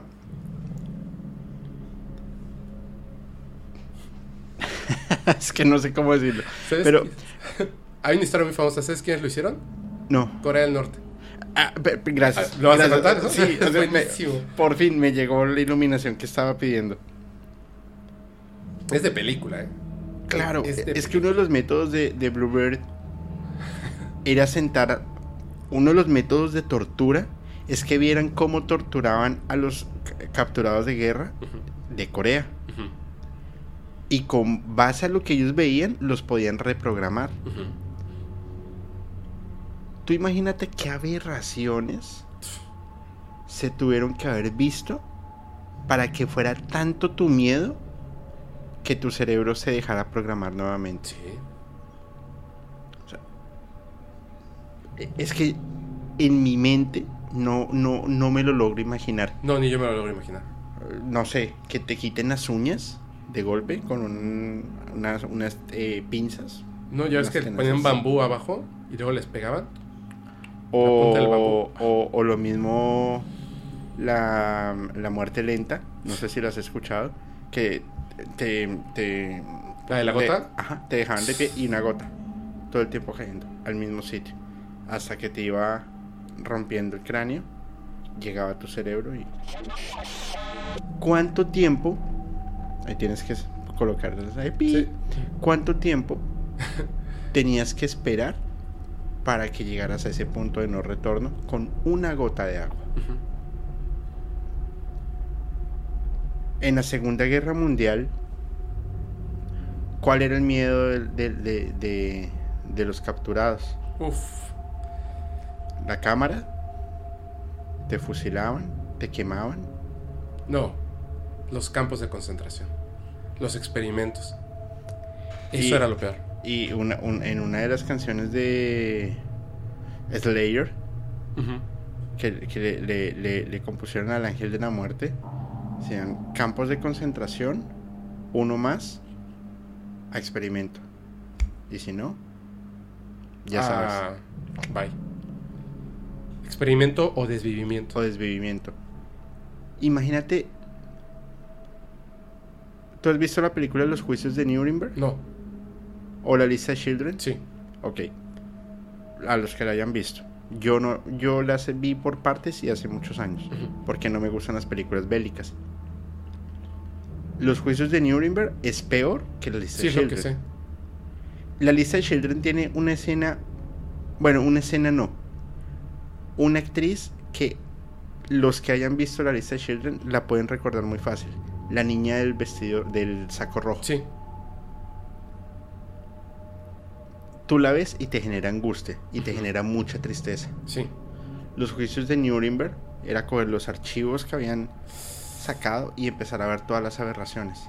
Y al igual te da demasiada tristeza verlo. Ahora imagínate tú ver películas o cosas que sabes que son reales, que la persona que está ahí no es una actriz o un actor, sino es alguien de la vida real que le están rompi que le están lacerando, le- quitando la piel, despellejando, que le están quitando una oreja o que le están quitando todos los dedos a punta de piedras para que diga algo o para reprogramarlo y que tú lo estés viendo durante no sé, 600 horas. No, te, te cambia la, la psique totalmente. Te cambia la psiquis. Y no necesitas droga. Sí, ¿no? La droga es visual. Ellos se dieron cuenta y dijeron, listo, lo descubrimos, ya lo tenemos. Ahora, ¿cómo lo ponemos en práctica ante 5 mil millones de personas? Alan Dulles hizo una pregunta cuando se entera de todo esto, por eso es que el MK Ultra toma tanta fuerza. Ok, podemos torturar, podemos invertir recursos, podemos eh, incluir drogas, música, tiempo, esfuerzo. Podemos programar a una persona con un estímulo, un estímulo físico, o con una sola dosis de droga. No. Tenemos que lograrlo. Esa era la misión número uno de MK Ultra. Todo lo que habían aprendido de todos los otros proyectos, Tenía que multiplicarlo. multiplicarlo, Por controlarlo mi- por millones. por millones. Por millones de una manera en la que no se notara que hubo mano que se metió ahí. Ahí es cuando llegan nuestros queridos ¿Músicos? Del eh, bueno, músicos sí pero nuestros queridos eh, ejemplos del MI6 Ujú. que meten proyecto Liverpool entran los Beatles Que, híjole. años 60 y que todo se combina al tiempo movimiento hippie. LCD a diestra y siniestra y los Beatles. Años ses- 60, a mi juicio, fallece Paul McCartney, pues ellos no iban a decir no, no, no, no, no, no, se acabaron los Beatles, no. ¿Quién se parece? Ay, el argentino ese que se parece a Diego Armando, tráiganlo, ¡pum! Y lo meten. Y tenían un control absoluto de todo. Hasta que el movimiento hippie fue más. Entra afortunada o infortunada, depende de cada quien. Yoko Ono, Ujú. distracción, se acaban los Beatles, guerras entre ellos, problemas de ego. Peace and Love, vamos a hacer una revolución de, de paz y de amor. Desviven a John Lennon por un fanático aficionado. Que seguramente era un fanático aficionado, pero controlado por MK Ultra. Por la CIA. Claro. Porque ellos no iban a permitir que en Estados Unidos Sí, ¿no? se perdiera el foco. Claro, y además el capataz fuera el que, el que estuviera este, ejecutando malas acciones. Por supuesto. Que, que hay una cosa ahí bien importante. O sea, no, no estamos diciendo que los integrantes, bueno, yo por lo menos no estoy diciendo que, que los integrantes de la banda Ah, no, yo tampoco. estaban conscientes de lo que estaban haciendo y lo hacían, de Por- agrede. Ajá, porque estaban trabajando para la CIA. Ellos también Son era- parte. son parte de esto. Lo que pasa es que desviven a John Lennon porque él, más o menos como Jim Carrey, percibe la realidad. Percibe que está siendo el objeto de uso para el control de las masas. ¿Recuerdas cuando hablamos de Revolution 9? Ajá, exactamente. No, no sé si lo hablamos en el capítulo o no, pero Revolution 9 decíamos que era como la... la a- Crowley les, le- les enseña a ellos a escribir al revés. Revolution 9 es una, es una eh, supuesta manifestación diabólica, pero eh, John Lennon cuenta que Paul McCartney muere Ajá, y que se está quemando en un accidente. sí. Y empieza a contar otras cosas. Y yo te hice a ti una pregunta, bueno, ¿y si no fue un accidente? Y si realmente ellos están diciendo, abran los ojos porque nos están controlando y los están controlando ustedes. ¿sería lógico? Es que me, me suena lógico porque Aleister Crowley fue también un precursor del MK Ultra. Y es el mismo Aleister Crowley que le enseña a esta banda a meter ciertos mensajes fuera del, del, del empleo que tenían y del que no se habían dado cuenta. Y que no era MK Ultra. Exacto. Por eso los virus se acabaron. Sí. Porque ya no, ya no, ya no eran eficientes. Ya no, te- ya no podían dar ese impacto. que Ya no necesitaban. funcionaba para lo que ya no necesitaban. funcionaba.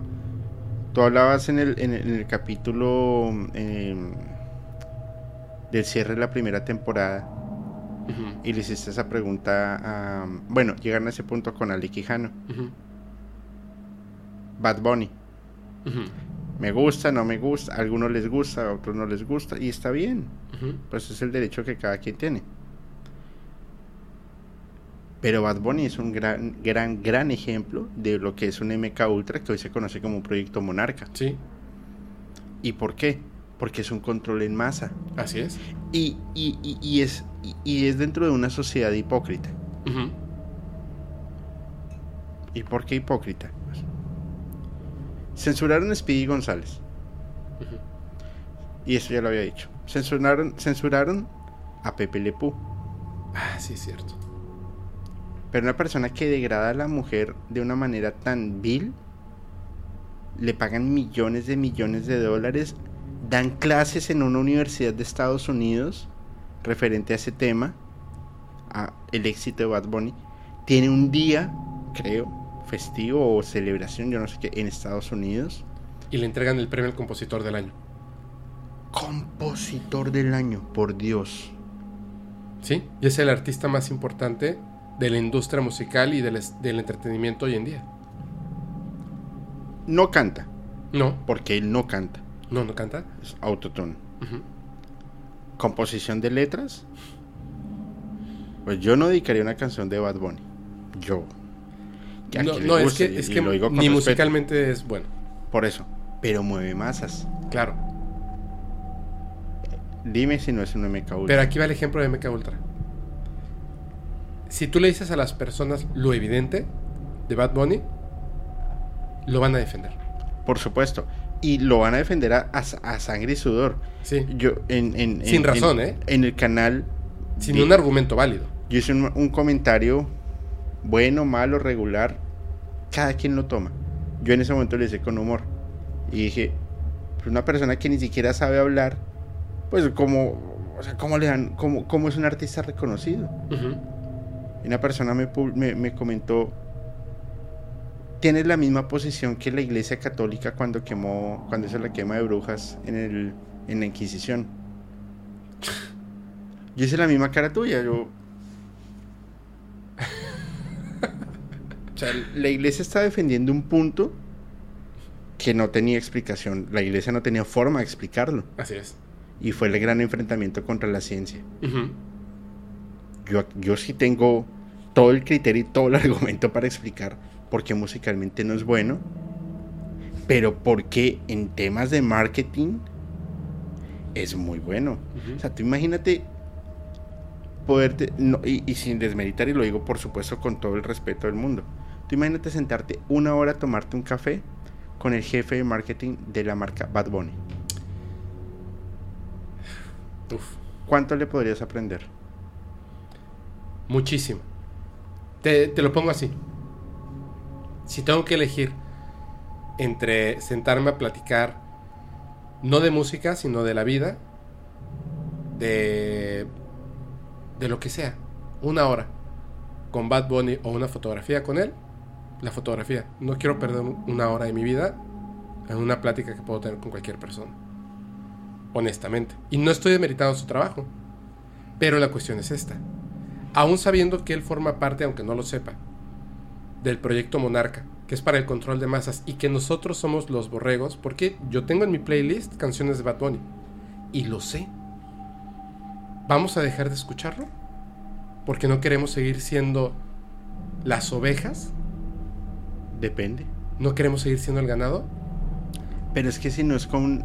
Aunque tuvieras la decisión, ¿lo dejarías de escuchar? No. Es muy difícil, ¿no? Claro, porque está girando en tu entorno. Sí. Tú no puedes hacer como las avestruces que metes la cabeza en la tierra y te, te aíslas del mundo. Exacto. No puedes hacerlo. Exacto. Yo, yo la verdad es que ni le, pongo- ni le presto atención. Es una gran secta. que Es Claro. lo que hacen las sectas. Y, y, al- y- y- y por todo lado lo ves. Entonces, yo, yo sigo muy poco TikTok. Me gusta más Ujú. Kawaii. El arma gigantesca de China. Y yo veo entonces, si no está cantando, sale bailando. Y si no sale bailando, pues sale... Pero todo el tiempo lo estás recordando. Para que se meta en tu subconsciente. En el mundo, no importa que hablen bien o mal, importa que hablen Claro, de ti. claro. Es publicidad. Sí, así es. Ese es un fenómeno claro del MK Ultra que hoy es Proyecto Monarca, en donde empezaron, empezaron volviendo eh, americanos a unos alemanes Sí. para grandes armas. Pero no tenían quien operar las armas. Modificaron a las personas para desaparecer a millones de personas espichando un botón. Pero se dieron cuenta que llegaba esa arma y destruía todo y te salía más caro reconstruir y volver a hacer. Entonces, pues ahora vamos es a, hacernos una guerra, pero desde la parte como persona. Experimentan con animales, con personas, con científicos, personas del común, con científicos. Ah, Tienen unos hallazgos. Nos sale más barato es que llenemos a todo el mundo de LCD y les demos un, un buen ambiente para escuchar y para que entren en la onda. Pero es que estos locos también se nos salieron de control. ¿Qué hacemos? Muy fácil. El cuarto poder, la comunicación la democratización de la información.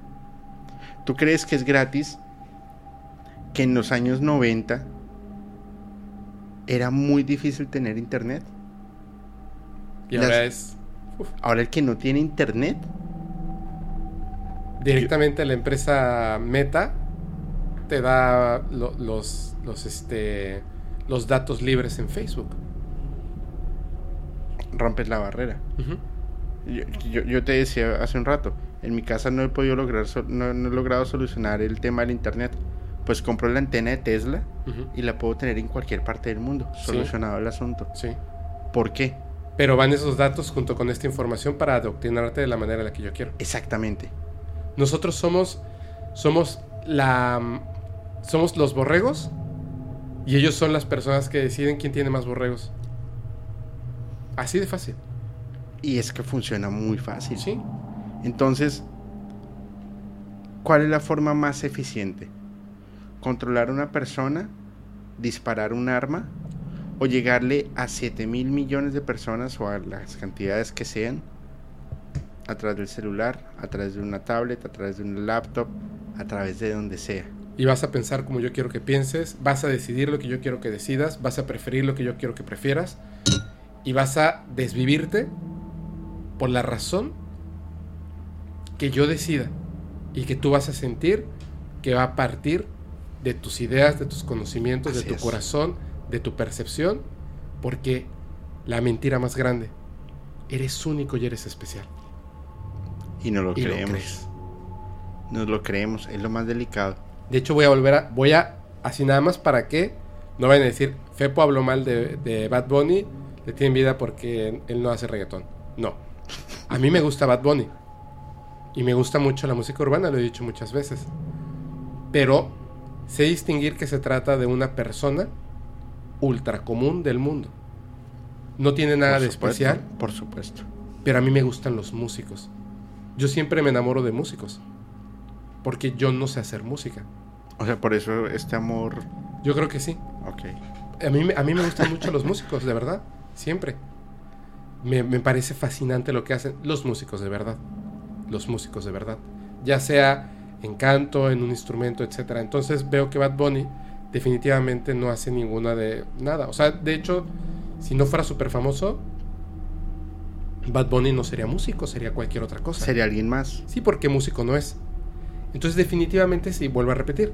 Si yo tuviera la oportunidad de tener una plática con él durante una hora o tomarme una foto, la foto.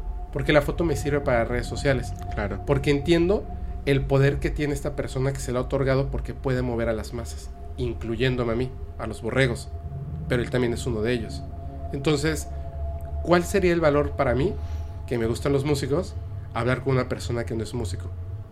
Porque lo que tenemos, la barrera que tenemos es que es famoso, es que tiene muchos seguidores. ¿Y eso qué? Eso no hace su plática interesante. Claro. Por- por- pero por supuesto. Multimillonario. Si me va a hablar de lo que escribe, mejor no hablo con él. No. pues es como lo bueno, más. sí, tengo una duda. Quiero saber quién es Titi. Nada más. Pero para eso no necesito una hora, necesito como- 10 segundos. No, es como lo más cercano a una película para adultos en un idioma No te gusta nada, nada, nada Bad Bunny, ¿verdad? No, A mí sí. no. No me gusta. A mí sí, pero concuerdo que es absolutamente el icono de, Claro. de- del proyecto Monarca. Por supuesto. Eso, esa parte sí me gusta. Sí, es interesante. Claro.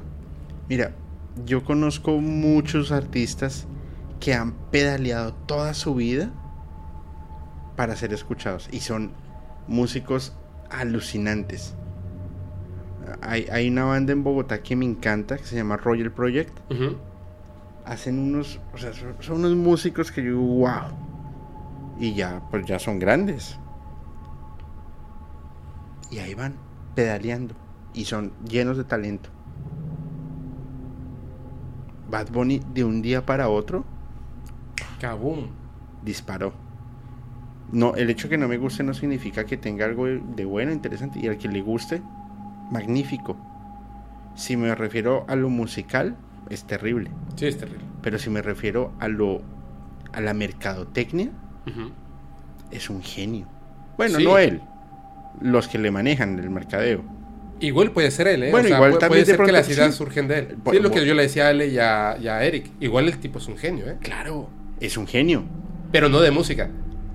En los de negocios. mercadotecnia. De claro, de los negocios. No, o sea, en los negocios, mire, Sí. ahí sí me le quito el sombrero. Si es él, entonces sí me sentaré a ver no, pero no, yo, no, Pero yo de eso. Yo sí, no, de música no.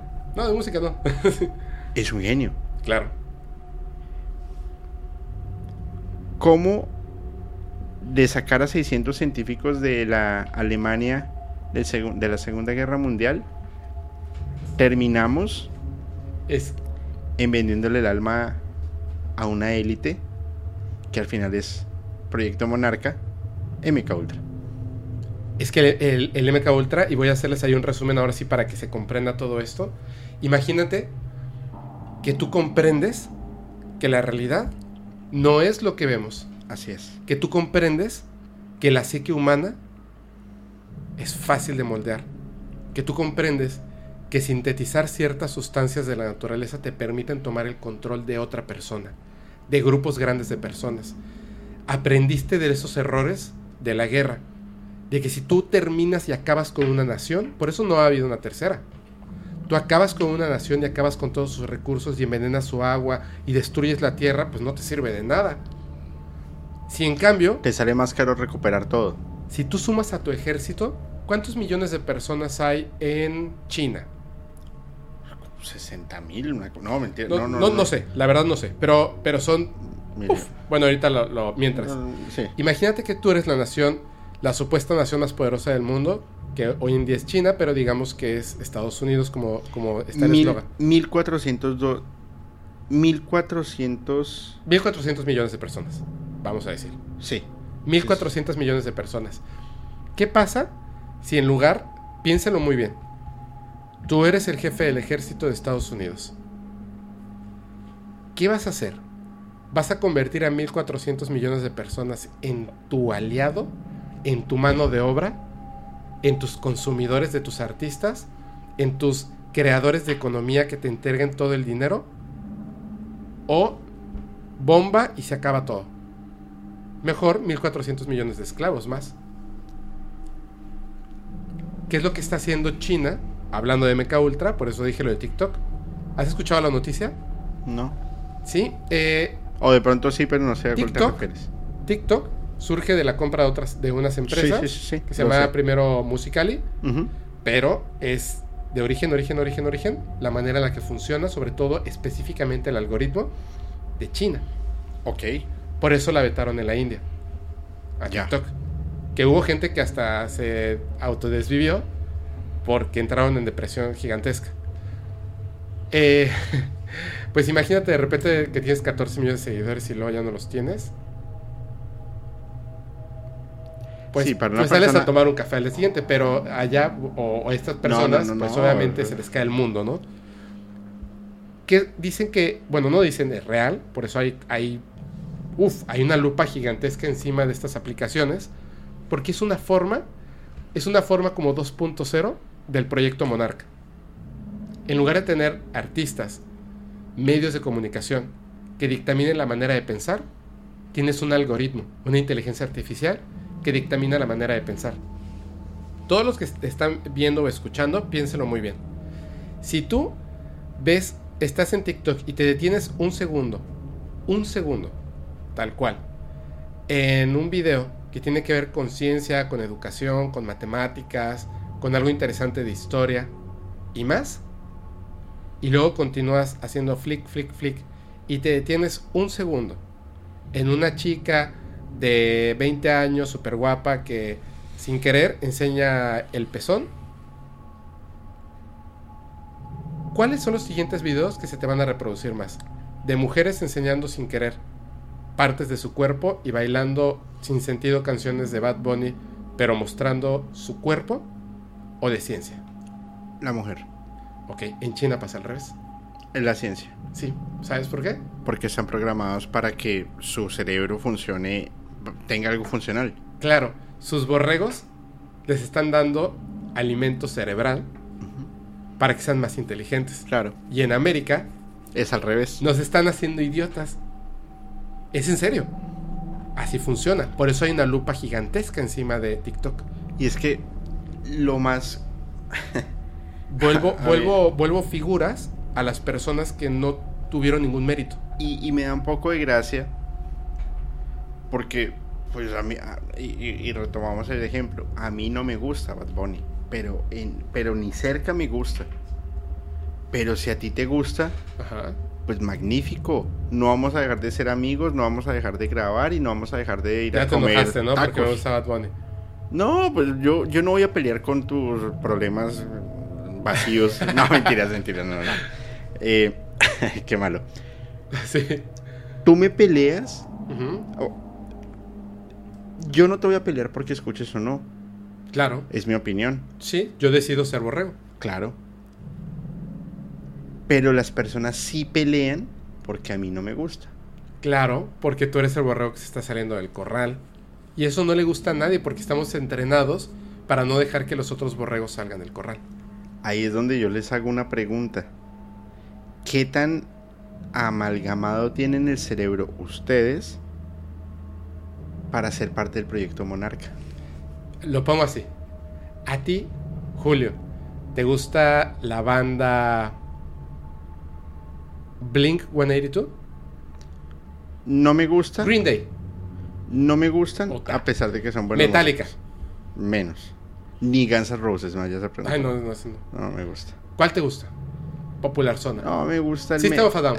Ah, bueno, System of a Down. ¿te gusta Como le dije, no me acuerdo quién. A mí ah, Isaac. Me, ¿Te me- gusta System of a Down? Me gusta el metal pesado como el de Moderato y todo ese tema. ¿Te Ah, gusta. System of a Down? Sí, claro. Sí. Sí, sí.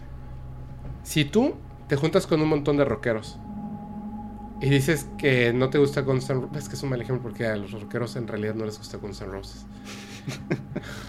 Pero digamos, es que... que Megadeth. Megadeth, ¿te gusta? Sí. Puta madre. No, pues es que ya, ya, ya me rompiste todo el ejemplo, pero os lo pongo así de fácil. ¿Cuántas personas les va a molestar en el chat que a ti no te guste Guns N' Bueno, que no nos guste Guns N' Roses. Un montón. Pero bien poquitas, a diferencia de que no te guste Bad Bunny. Ah, no, pues claro. Claro. Porque el icono hoy Es- en día es es Bad Bad Bunny. Bunny. Pero acuérdate, ahora sí, ahora sí. Voy a repetir justamente lo que vamos a decir, lo de icono, nada más un pedacito de lo que dijo Jim, Jim Carrey. Le dice, ¿cierto que andas ambulando por las calles? ¿Necesitas una cita? Dice, no, no, estoy bien. Es solo que tú sabes, nada de esto importa. Quería encontrar el evento menos importante al que acudir y aquí estoy. Digo, tienes que admitir que todo esto no tiene ningún sentido. Como no tiene sentido que te importe si a una persona le gusta o no el artista de moda. No tiene sentido que te importe si una persona tiene los argumentos para decir que Bad Bunny no es músico. No tiene ningún sentido que te importe, que te moleste o que te mueva el hecho de que a Julio o a Fepo o a quien sea ¿Le Diga- gusta no? no me gusta Bad Bunny. Es más, que digan Bad Bunny apesta. ¿Por qué te importa? Tú no conoces a Bad Bunny. Es que ese Tú no eres amigo de Bad Bunny. Tú no estás defendiendo a Bad Bunny. Tú estás defendiendo una idea implantada en tu mente. Y aún sabiéndolo, como yo que sé que soy borrego, aún sabiéndolo, no lo aceptas. Pero y ese es que- el éxito del, del MK Ultra. Mira, Bad Bunny. ¿De dónde es Bad Bunny? Puerto Rico. Ok. ¿Cuántos álbumes tiene? No sé. Eh, como- ocho, no sé, algo así. ¿Seis? ¿Cuatro? Ni idea. No, no sé la verdad. No, no sé, yo tampoco. Estamos en una parte donde sale canción y la escuchas, ¿no? Y la escuchas, exacto. Eh, sí, me gusta Maná. A mí me gusta Maná. Sé que tiene más de 10 álbumes. Eso sí me molesta. Ahí está la puerta. Tiene más de 10 álbumes. Y uno bueno, ¿no? Y uno bueno. Ah, es cierto, es cierto. Ah, me- a ver, sí me gustaba Maná cuando No, estaba no, chavito. que, que Fer ya no pueda caminar no significa que no me guste. Que no pueda cantar. No, pero- no, no, se canta muy bien. Pero conozco algo de su historia. ¿tú, tú que eres aficionado a Bon Jovi por su tatuaje de Superman. Dios mío, no, no digas eso. Por eso no me gusta Maná. Conocemos algo de Bon Jovi. Sí. Ah, me encanta el guitarrista Richie Zambora. Genio. Sí, muy bueno. No me gusta Guns N' Roses. A mí no me Pero- gusta Bon Jovi, pero, pero- son muy buenos músicos. Pero exacto, yo no puedo desconocer que Slash es muy bueno. Brutalmente La, bueno. Lástima que Axel cante ahora como Mickey Mouse. Sí. Pero, ¿Qué voz tenía antes? claro, Bárbaro. yo no soy el más aficionado a Ramstein. No, ni yo. Pero el show que ellos tienen en vivo y el, el, el, el show, el, el, el, el front o el showman es muy bueno y son, son músicos configurados para que funcionen muy bien. Y así yo te puedo dar ejemplo de 200 bandas diferentes. Y conocemos cosas básicas de esas bandas, nos guste o no. De, esta, de este personaje de Bad Bunny se conoce muy poco, más allá de los éxitos que todos los días están repitiendo en la radio, en la tele, en Kawaii, en TikTok, en Instagram, Sí, en la y sopa. en todo lado. Ese es el ejemplo de Bad Bunny en el MK, en el MK Ultra. Te dan una migaja, pero no sabes de qué pan viene. Juegan con tu mente para que te pelees con toda la pasión del mundo, a sangre y sudor, por una persona que no conoces, por una persona que para que tú, que yo, para él somos unos pordioseros, porque él es un ícono y es una personalidad. Mira. Sabemos que es así. Yo voy a llegar a una idea que es muy importante. Te la quería hacer desde el otro día y se las voy a hacer a todos ustedes. Antes de eso, si te parece bien, ya para que cerremos el tema, porque eso es el MK Ultra. Nada más les voy a dar, les voy a dar un- unos datos así rapidísimos. Cuando comienza el MK Ultra tiene que ver con Albert Hoffman, descubridor del LCD, Ajá.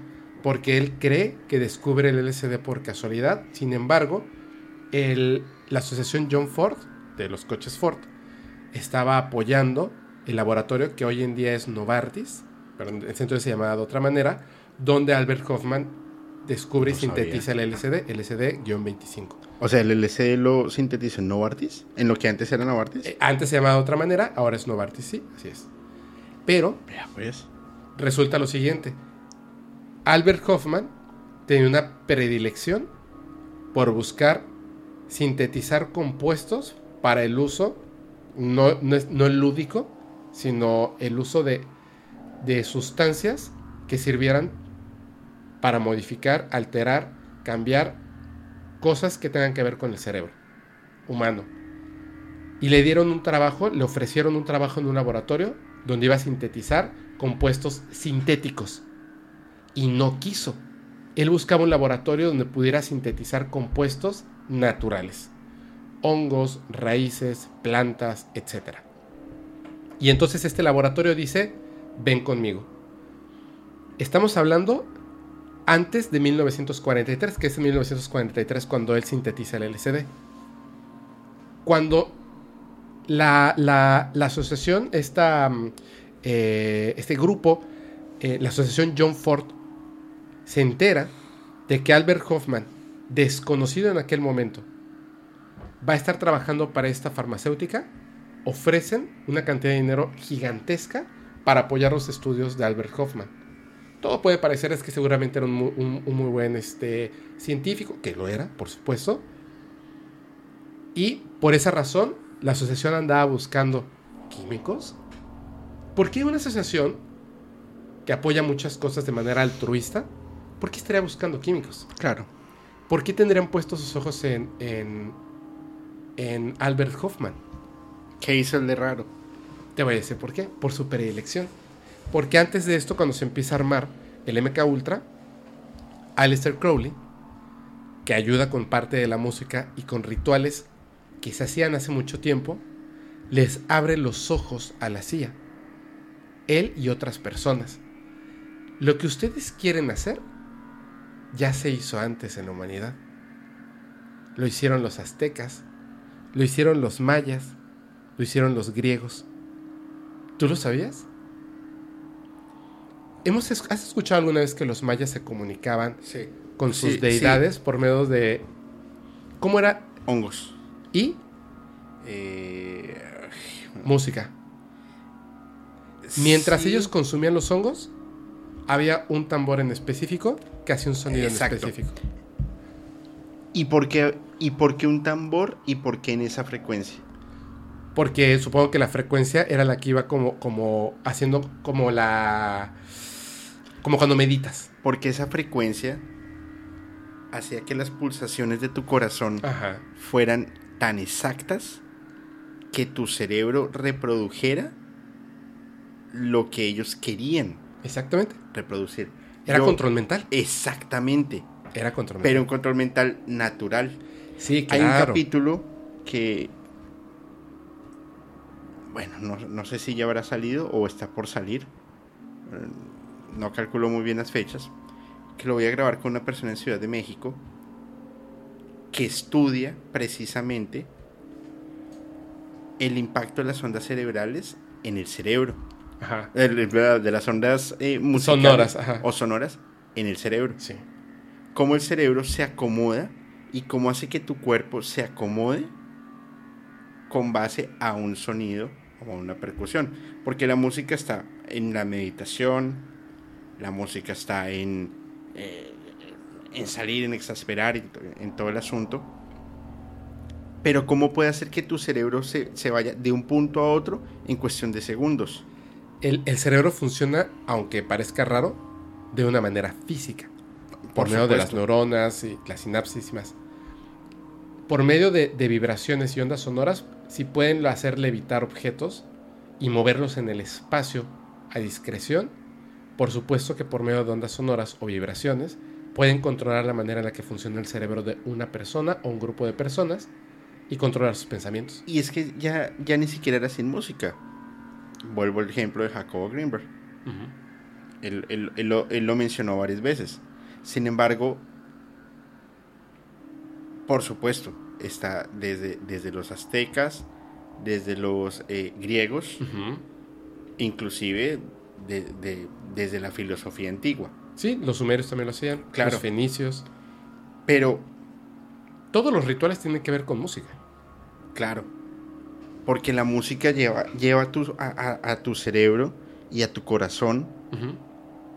Sí, te ponen una frecuencia en una frecuencia única. específica. Vamos Para- a hablar el mismo idioma. Exactamente, para que funcione. Así es. El MK Ultra, pero eso era un tema natural Sí. que por supuesto se iban a demorar un montón de tiempo para llegar a ello. Necesitaban hacerlo más fácil. Ajá. Pues controlemos en masa. Claro. Por eso, si la masa prefiere un cierto tipo de música, ya tienes Denle. el 50% ganado. Denle más música. Sí. Después te alimento con ciertas cosas. Combinación perfecta.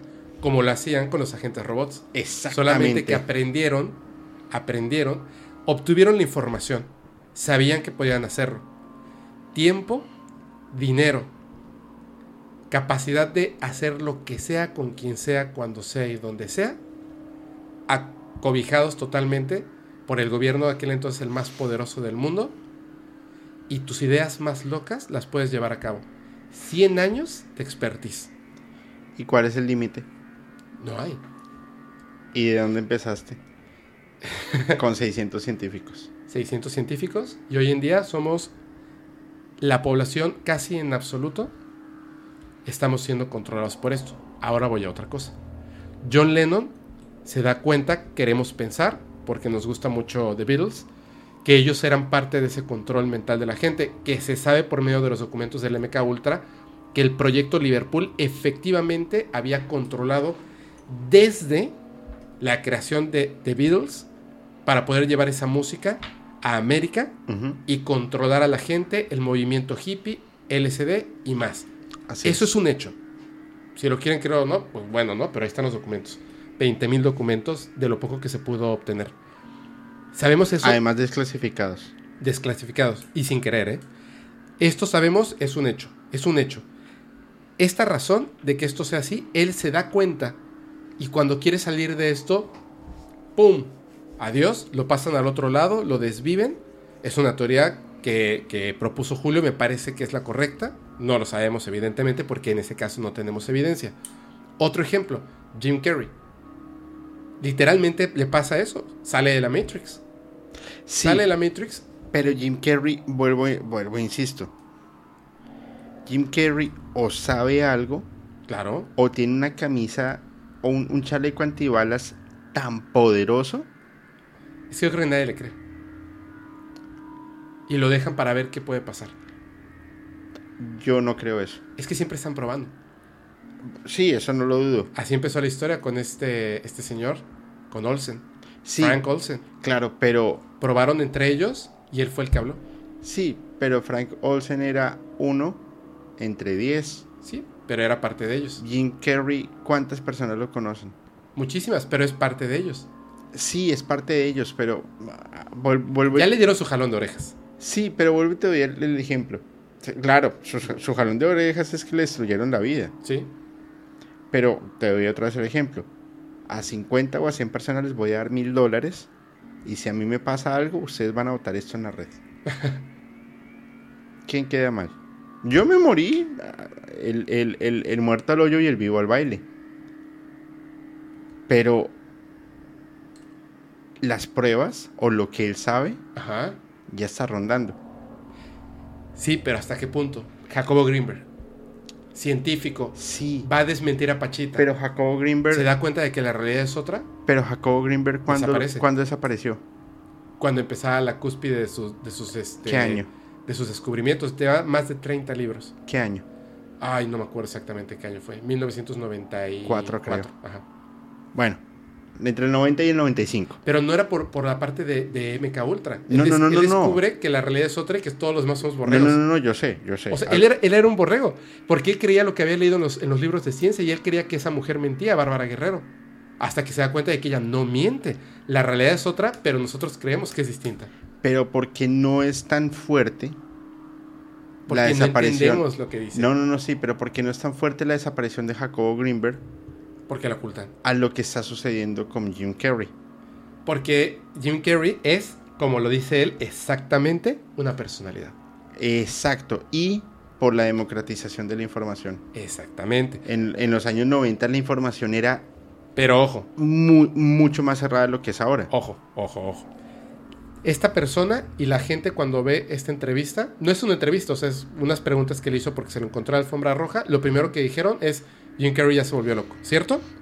Y todo el mundo dice eso. O sea, es. el 99% que ha visto esto. Objetivos cumplidos MK Ultra 1955. 55. Sustancias que generen pensamientos ilógicos o impulsivos para desacreditar a la gente. Así es. Ejemplo perfecto de MK Ultra. Se te está saliendo del huacal una gallina, Tráela. señálala como la loca. No la termines, no la desvivas, no la pases al otro lado. Deja que las demás gallinas la señalen como la loca. ¿Recuerdas lo que hablamos de Eminem, Shaquille O'Neal, eh, Britney Spears, Sí. Justin Bieber? La programación y que se quedan en glitch. El glitch. Materiales que ayudan a una inducción rápida de hipnosis o potencian su utilidad. Yo hago algo, cualquier cosa, como hacer esto. Y Tu cerebro ya entra en un estado de hipnosis súper acelerado y súper avanzado. ejemplo está en Westworld, véanlo. ¿Sí? ¿Es así? De hecho, Así este es es. un ejemplo muy bueno porque tiene que ver con todo esto. Pero ahora voy a esto, a lo siguiente. Mira, me, voy a leer uno nada más y léete uno de estos que, que me- a mí me gustan muchísimo. Está muy bueno. Este está muy bueno, dice. Sustancias y o métodos físicos para producir amnesia durante su uso o posteriormente. Lo mismo que dijiste, pero para dar shock o confusión. Confusión mental. O sea, es que ellos pueden hacer así de... ¿Sabes qué? Este se me está saliendo vocal, que parece que está loco, Confúndalo. que tenga... Hay un astronauta, acaba de llegar una mujer astronauta. Es impresionante. Es impresionante. impresionante. Quiere decir Y de un momento a otro, Y no, o sea, cu- cuando va a decir lo que es lo más importante, así es donde esta va a ser la noticia de, de- de la historia, mm, se desvanece. Y cuando lo va a decir otra vez, se desvanece. Se la llevan. Cuando vuelve a dar la entrevista, dice una cosa totalmente rara. totalmente rara. Ya no se acuerda de eso. Ya le borraron la memoria. Otro ejemplo de MK Ultra. Hay muchísimos ejemplos de MK Ultra, pero yo te voy a, yo te iba a decir esto, Julio. El MK Ultra es algo que, que evidentemente fue real. Fue el, el director de la CIA que ya había cambiado, ya no era este Dulles, era uno que se llama Richard Helms, que ordena destruir todos los documentos Así es. y piensan que destruyen todos los documentos. Pero en 1975, lo que tú decías, se crea el comité Church, liderado por el senador Frank Church y la comisión Rockefeller. Rockefeller iba a estudiar una parte y, y la- y el comité Church otra. La comisión Rockefeller no encontró nada, pero la comisión, el comité Church sí encuentra. Pero qué coincidencia que, lo- que la Comisión Rockefeller no haya sí, yo también desde que lo vi así Ah. dije, qué raro que Rockefeller Sí, no encontró raro. nada. Qué raro. Presuntamente no Estaba- encontraron estaba nada. el presidente Ford Ajá. En, en la, en la comisión Rockefeller estaba el presidente Ford y un senador de la familia Rockefeller. Esa, es, esa es la comisión Rockefeller. Y ellos no encontraron nada. Mientras tanto, el comité Church, liderado por el senador Frank Church, por eso se llama así, comi- comité Church, que era, era como, como el de izquierda y los demás eran como los de derecha. Así es. Ellos sí encontraron y encontraron que la NSA, CIA, FBI y el ejército de USA habían cometido tantos crímenes de tantas cosas que no podían numerarlas. Así de grande. Tan grande fue, tan grande fue que hay, aquí hay un enlace de Wikipedia, se los voy a dejar en la descripción. En Spotify, en YouTube, en donde lo escuchen o vean, que se hace, esto se, es conocido como joyas de la familia. Porque son las joyas de las cosas que encontraron. Es una barbaridad. Es una barbaridad de cosas terribles. Solo de la CIA. Pero resulta que en 1977 Durante, desde 75 a 77, durante dos años, esto de la Comisión Church fue así como que, ¿qué? ¿La CIA hizo qué? ¿La NSA hizo qué? ¿El ejército de Estados Unidos hizo qué? Y en 1977, la CIA, la misma CIA, encuentra un paquete de 20.000 documentos, que es la única evidencia de MK Ultra. ¿Y sabes por qué existe? Si no, no estaríamos hablando de esto, no estaríamos hablando de esto de Bad Bunny, de verdad, no estaríamos hablando de nada de esto. Porque todo para, para nosotros todo sería una coincidencia del tiempo. Sería una coincidencia. Todo sería una coincidencia del tiempo. Sería imposible pensar que con una sustancia, con un ritmo, con una orden, puedas hacer que una persona, quien sea, ícono, personalidad o el vecino de al lado, actúe y haga exactamente lo que tú quieras. Olvide todo lo que sabe, piense que es otra persona, termine con desviva a otra persona por una orden, así como Manchurian Candidate, tal cual. En estos 20.000 documentos, cuando ya se había quemado toda la evidencia, la habían destruido, en la misma CIA destruyó la evidencia, en estos 20.000 documentos es lo único que tenemos de la evidencia de MK Ultra. Que quiere decir que lo que hemos hablado puede ser el 1, el 2, el 3 o el 4% de todo lo demás. Hay 96% que no sabemos. ¿Y sabes por qué estaban ahí los documentos? Fíjate esto. Y nada más voy a hacer este puntito. Frank Olsen no sabe qué fue lo que dijo, pero, pero sabe que algo pasó y le dice a su esposa, cometí un error terrible, ¿cierto? Este senador, Frank Church, no sabía qué era lo que querían ocultar los Rockefeller y todos los demás, pero sabía que había algo ahí y destapó una cloaca de cosas impresionantes la persona del New York Times que estuvo estudiando esto sabía que había algo ahí, jaló un hilo y se vino una bola de nieve impresionante. John Lennon se da cuenta de que ha sido usado como un arma. Y adiós por medio de un fan. Etcétera, etcétera, etcétera. Jim Carrey le quitaron a lo que más amaba, destruyeron su vida y luego cuando va y trata de explicar la realidad, queda como un loco. Whitney Houston la matan a ella y a su hija, Amy eh, Winehouse la matan, Michael Jackson lo, lo desviven. Lo desviven, perdón, perdón, perdón. Ahí, bueno, te lo puedes decir, pip. ¿Sabes por qué tenemos estos 20.000 documentos de MK Ultra? Porque el ser humano, como los, las historias extraterrestres, no son perfectas. Somos seres vivos y cometemos errores. En esa perfección que creemos, como que las caras son simétricas y no lo son, en esa pequeña imperfección... Es donde se filtra. Es donde se filtra. Resulta que cuando estaba el MK Ultra, estos 20.000 documentos, por error, un capturista los archivó como finanzas de proyectos. Y olvidó escribir MK Ultra. Y hasta que alguien dijo, ¿Qué es esto de hace no sé cuántos años? Y sacan 20 mil documentos y empiezan a ver, ahí está, cómo utilizaron el dinero para financiar esto y financiar lo otro y ¡pum! Pero es que imagínate. Sale toda la luz. Si, es, si esto es lo poquito que nosotros sabemos. La puntita de la ¿Qué habrían en esos 20 mil documentos? Cosas inimaginables. Inimaginables. Así de fácil. Inimaginables. Inimaginables. Yo creo que la gente, como siempre lo hemos dicho, siempre lo hemos dicho, no se molesten porque esa molestia que sienten es el entrenamiento que han tenido durante toda su vida. Vayan en contra de ese sistema que opresor que los mantiene esclavos de la mente. Y es que es muy sencillo. Ni tú ni yo tenemos una verdad. No. Pero sí tenemos un punto de vista con base científica con base lógica y en algunas comprobada. En algunas. En algunas. Pero yo en lo personal no me disgusto si estoy equivocado y tú me dices, no, es que esto es, esto es así, así, así, por esto, esto y esto. Buenísimo. Pero porque de golpe hemos ido, hemos ido en contra de un sistema que nos han impuesto, pero el 100% no lo podemos controlar. El ejemplo de, las empresas, ¿Qué empresa está apoyando ahorita el medio ambiente? no sabes, no puedes decir una. Ni yo tampoco. Pero en nuestra mente está. Que las empresas. apoyan el medio ambiente. Proyecto Monarca, MK Ultra, Proyecto Naomi, Paperclip, Artichoke. Oye, pues traemos una, unas, Es una un historia. siglo de entrenamiento. M- Muchísimo más. Y es una historia que ni tú, ni yo, ni nadie la va a poder cambiar. Pero sí la seguimos viviendo. Antes con- experimentaban con una persona a ver si aguantaba.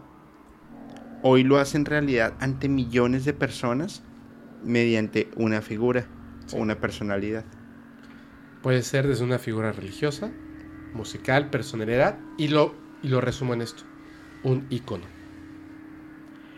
Mira, Dios dónde está? Pues en todos lados, ¿no? O en el cielo, no sé. Eh, Eso, eso decimos. Ajá. ¿Tú alguna vez has visto a Dios? No.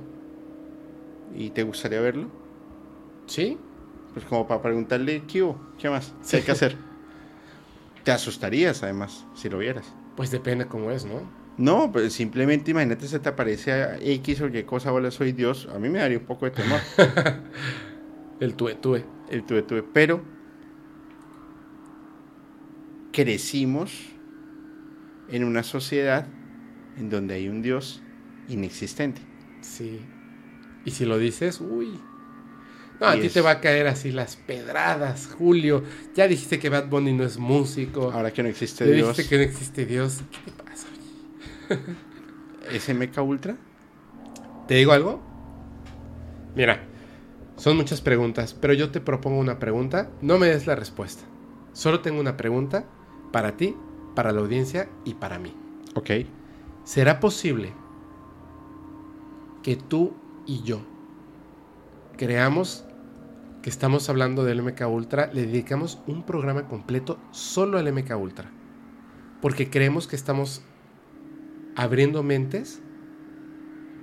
Pero ¿qué pasa si en realidad ya estaba programado que habláramos de esto? Que pensáramos que estamos abriendo mentes y en realidad estamos adoctrinando personas para que piensen de la manera que quieren las élites que piensen a partir de ahora, que crean que tienen pensamientos únicos, que crean que tienen juicios propios, que crean nuevamente que son personas especiales y únicas. Y quizá solamente somos una herramienta de un nuevo proyecto, del cual aún desconocemos el nombre. Yo lo llamaría proyecto P al cuadrado.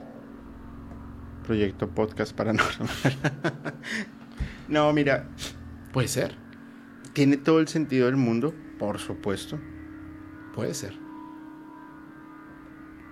Sí, Tú sabes Porque perfectamente tú y que puedes yo- hablar de unas cosas y otras no. claro. Pero tú y yo tenemos una, una, un don, vamos a llamarlo, o yo lo veo así. Tenemos un don. Y todos los que se han sentado acá, y todos los que hacen un trabajo, bueno, regular o malo, tenemos ese don, que es el don de la comunicación. ¿Tú crees que sentarse a escuchar 3, 4, 5 horas a una persona y estar todo el tiempo escuchándola es porque somos algo, porque somos normales? No. Es más, una persona cualquiera podría sentarse aquí y de una vez hacer un podcast botando información, tratando de ser precisos, constantes y que salga bien. No, no es tan fácil. Pero ese creo que creo que uno de repente es una anomalía de la matemática. Puede que sí, pero al punto que quiero llegar es, si lo que tú dices es cierto, nos escogen a nosotros porque tenemos una facilidad en la comunicación Claro, y porque podemos llegar a muchas personas. sí, Bad Bunny lo, lo ponen como un ícono sí. que puede llegar a millones de personas. Exacto, por eso creo que a él es el que se le ocurren esas ideas. Claro, Podcast Paranormal tiene 220 mil seguidores. Más. ¿Más? Ok, 230, 250. Perdón. No, no, no, no. No, mentiras, es molestando. 250 mil. Listo. Musicalmente tiene 6 mil. como 10 para cuando... Bueno, 10 mil, 7 mil, los que sean. ¿Cuántos tiene Bad Bunny? Fíjate seis cómo... Ceros, seis ceros más. y fíjate cómo él está en una cima y, tú estás por acá. Y yo, cuando entro a, YouTube Studio, yo digo, ojalá algún día pueda llegar a alcanzar lo que tiene Podcast Paranormal. Pero Podcast Paranormal dice, ojalá un día yo pueda alcanzar lo que tiene este francés morenito, eh, el que es todo... Buenísimo. ¿Cuántos seguidores tiene él? Ese que más tiene en TikTok. En el mundo, creo. En el mundo. Pero todos somos parte de un tema de comunicación. Y es muy fácil. Si no lo fuéramos, ya no se hubieran clausurado. Por eso, yo me, me siempre hago énfasis en una cosa y lo digo honestamente de corazón. No crean lo que dice el invitado o la invitada o yo. Así es. No lo crean, por una sola razón. Ustedes no lo investigaron y no es su juicio. Escúchenlo. Y ahí se investiguen. Contrasten ideas, investiguen y formen un juicio propio. Así es. No lo que les venda una red social o la televisión. Además que podemos estar equivocados. Estamos equivocados, por supuesto. En algo estamos equivocados. Y las, las ventanas, por lo menos de mi parte, las puertas hacia el debate siempre están abiertas. Siempre. Sí, siempre. Porque, pero de manera respetuosa. Exactamente, porque yo me puedo equivocar, pues por supuesto, no soy Bad Bunny. si no, no hablaría bien. No, mentiras. No, ¿Qué te has contra Bad Bunny tú? ya me dio un mal genio. No, no, pero las puertas del debate siempre están abiertas. No tenemos una única verdad, es nuestra posición frente al mundo. De que existe, por supuesto, existe, está toda la evidencia científica.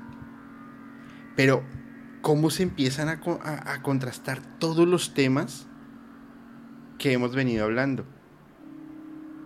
Bad Bunny, los Beatles, eh, bueno, ya después la figura de John Lennon, cómo de controlar una sola arma, controlamos millones de armas que son las mismas personas que podemos incitar a pueblos a una guerra, a hambrunas, a desesperación o a que se encierren un año en las casas vendiendo una idea, una idea, solo una idea. ¿Cómo pueden adoctrinar a todas las ovejas del rebaño con un lobo de cartón? Entonces, reitero la pregunta nosotros dos le reportamos a la élite quién es la élite y dónde está la élite. Porque nosotros dos no la conocemos. Yo creo que le incomodamos a veces. Muchísimo. Espero. Ojalá. Bueno, no, sí los incomodamos. Yo lo tengo más, yo lo tengo más que claro. Ya los incomodamos. A, a mí ya me prendieron un foco y maestro. Sí, a mí de repente me hacen así. Oye, oye, oye. Sí, pero tú eres más cuidadoso que yo. Yo soy más aventado a la, a la bendita sea. pero, al final, todo eso en que se contrasta. En que es momento en que las personas, y es mi invitación, abran los ojos. Sí, es importante. No coman todo el cuento entero. Pártanlo, mírenlo, escúchenlo, analícenlo entren a, ahora sí, entren a, YouTube, entren a Wikipedia si quieren o entren a Google y busquen de las personas que hemos hablado hoy, busquen qué es MK Ultra. Sí, es que hablamos, o sea, hay muchas cosas, los experimentos, las, las razones por las que lo hicieron. Y cómo lo, quieren, y cómo lo quieren esconder. Porque si tú entras a internet y buscas como tal proyecto Monarca. No, no te sale nada. No te sale nada. Porque es el que está en ese momento caminando. Es como si, si hubiera existido en internet en aquel entonces, si buscabas Proyecto MK Ultra, no sale. Por supuesto que no. Entonces, busquen la información, contrástenla y vean si algo de lo que hemos dicho hoy tiene sentido o no. Exactamente. A mí me hace clic en un montón de cosas. Sí, es que aquí es donde uno se vuelve conspiranoico, como dicen que está, está mal decirlo de esa manera, y aparte es grosero, pero lo malo de eso, de esto es que cuando empiezas a jalar el hilito y vas viendo la triste realidad de la realidad, empiezas a pensar como Jim Carrey. Así es. Yo ya no lo veo como un loco en esta entrevista. No, para nada. Lo veo como una persona muy abierta de ojos, Muy cuerda. muy cuerda. Esa es la diferencia. Oye, Julio.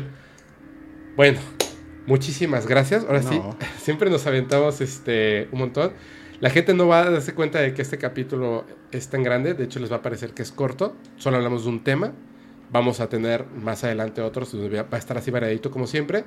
Pero es que grabamos un capítulo antes de este ¿cuánto, capítulo. ¿Cuánto duramos grabando este? Yo no sé cuánto. Dos horas y duraste. cuarto. Ok. Dos horas y ¿Dos cuarto. horas y cuarto? Este. Pero es que grabamos el otro. Sí, es que Ya, ya habíamos grabado, ya habíamos seguidos. grabado un capítulo, fuimos a cenar, regresamos a grabar otro y ya, ya es otro día. De hecho, ya hoy que estamos grabando, ya al rato tengo en vivo. Y yo al rato tengo en vivo reuniones. Un Sí. montón de, de juntas Tú que te vas tengo. en vivo a las reuniones. Pero les voy a pedir, este, no les voy a pedir nada, solamente les voy a pedir que si, si les gusta el contenido, por favor, suscríbanse a Musicalmente Paranormal, suscríbanse Gracias. a Podcast Paranormal, pongan su poderoso like si les parece que les gusta esto y compártanlo con las personas con las que crean que puedan, este, eh, Les puede interesar el les tema. puede interesar o alguien a quien le puede incomodar el tema. Envíenlo a ese grupo de tías aburridoras. Mándaselo. No, ¿sabes qué? Mándale este, este episodio a el fan o la fan más grande que conozcas de Bad Bunny. Ese va a ser, ese va a ser un buen tema. Incomoda, así como nosotros tratamos de incomodar a la elite. Y este, Julio, Qué, por favor, qué buen- te puedes. qué buen- qué buen- qué buena referencia eso. Se, ya, se me vienen a la mente varias personas. Comparte e incomoda a la elite. Muchas gracias por la invitación. Fepo, gracias. Como siempre, espero el- lo, que, lo que hemos traído hoy te haya servido, le haya servido un poco a la Me comunidad. gustar mucho a la gente. Em, como siempre, lo que requieran, pues por acá estamos.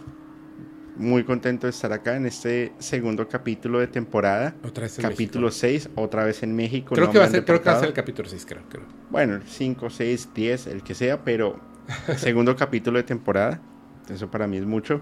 Espero poder estar en un live pronto. Pronto, sí. Y nada, cuídense mucho, disfruten el capítulo, compártanlo, suscríbanse. Vienen unas sorpresas en Podcast Paranormal increíbles. No se lo vayan a perder porque va a estar muy se- Si la primera Sí, temporada los atrapó, Y es que aparte yo, yo guardé mu- muchas, este, muchos temas.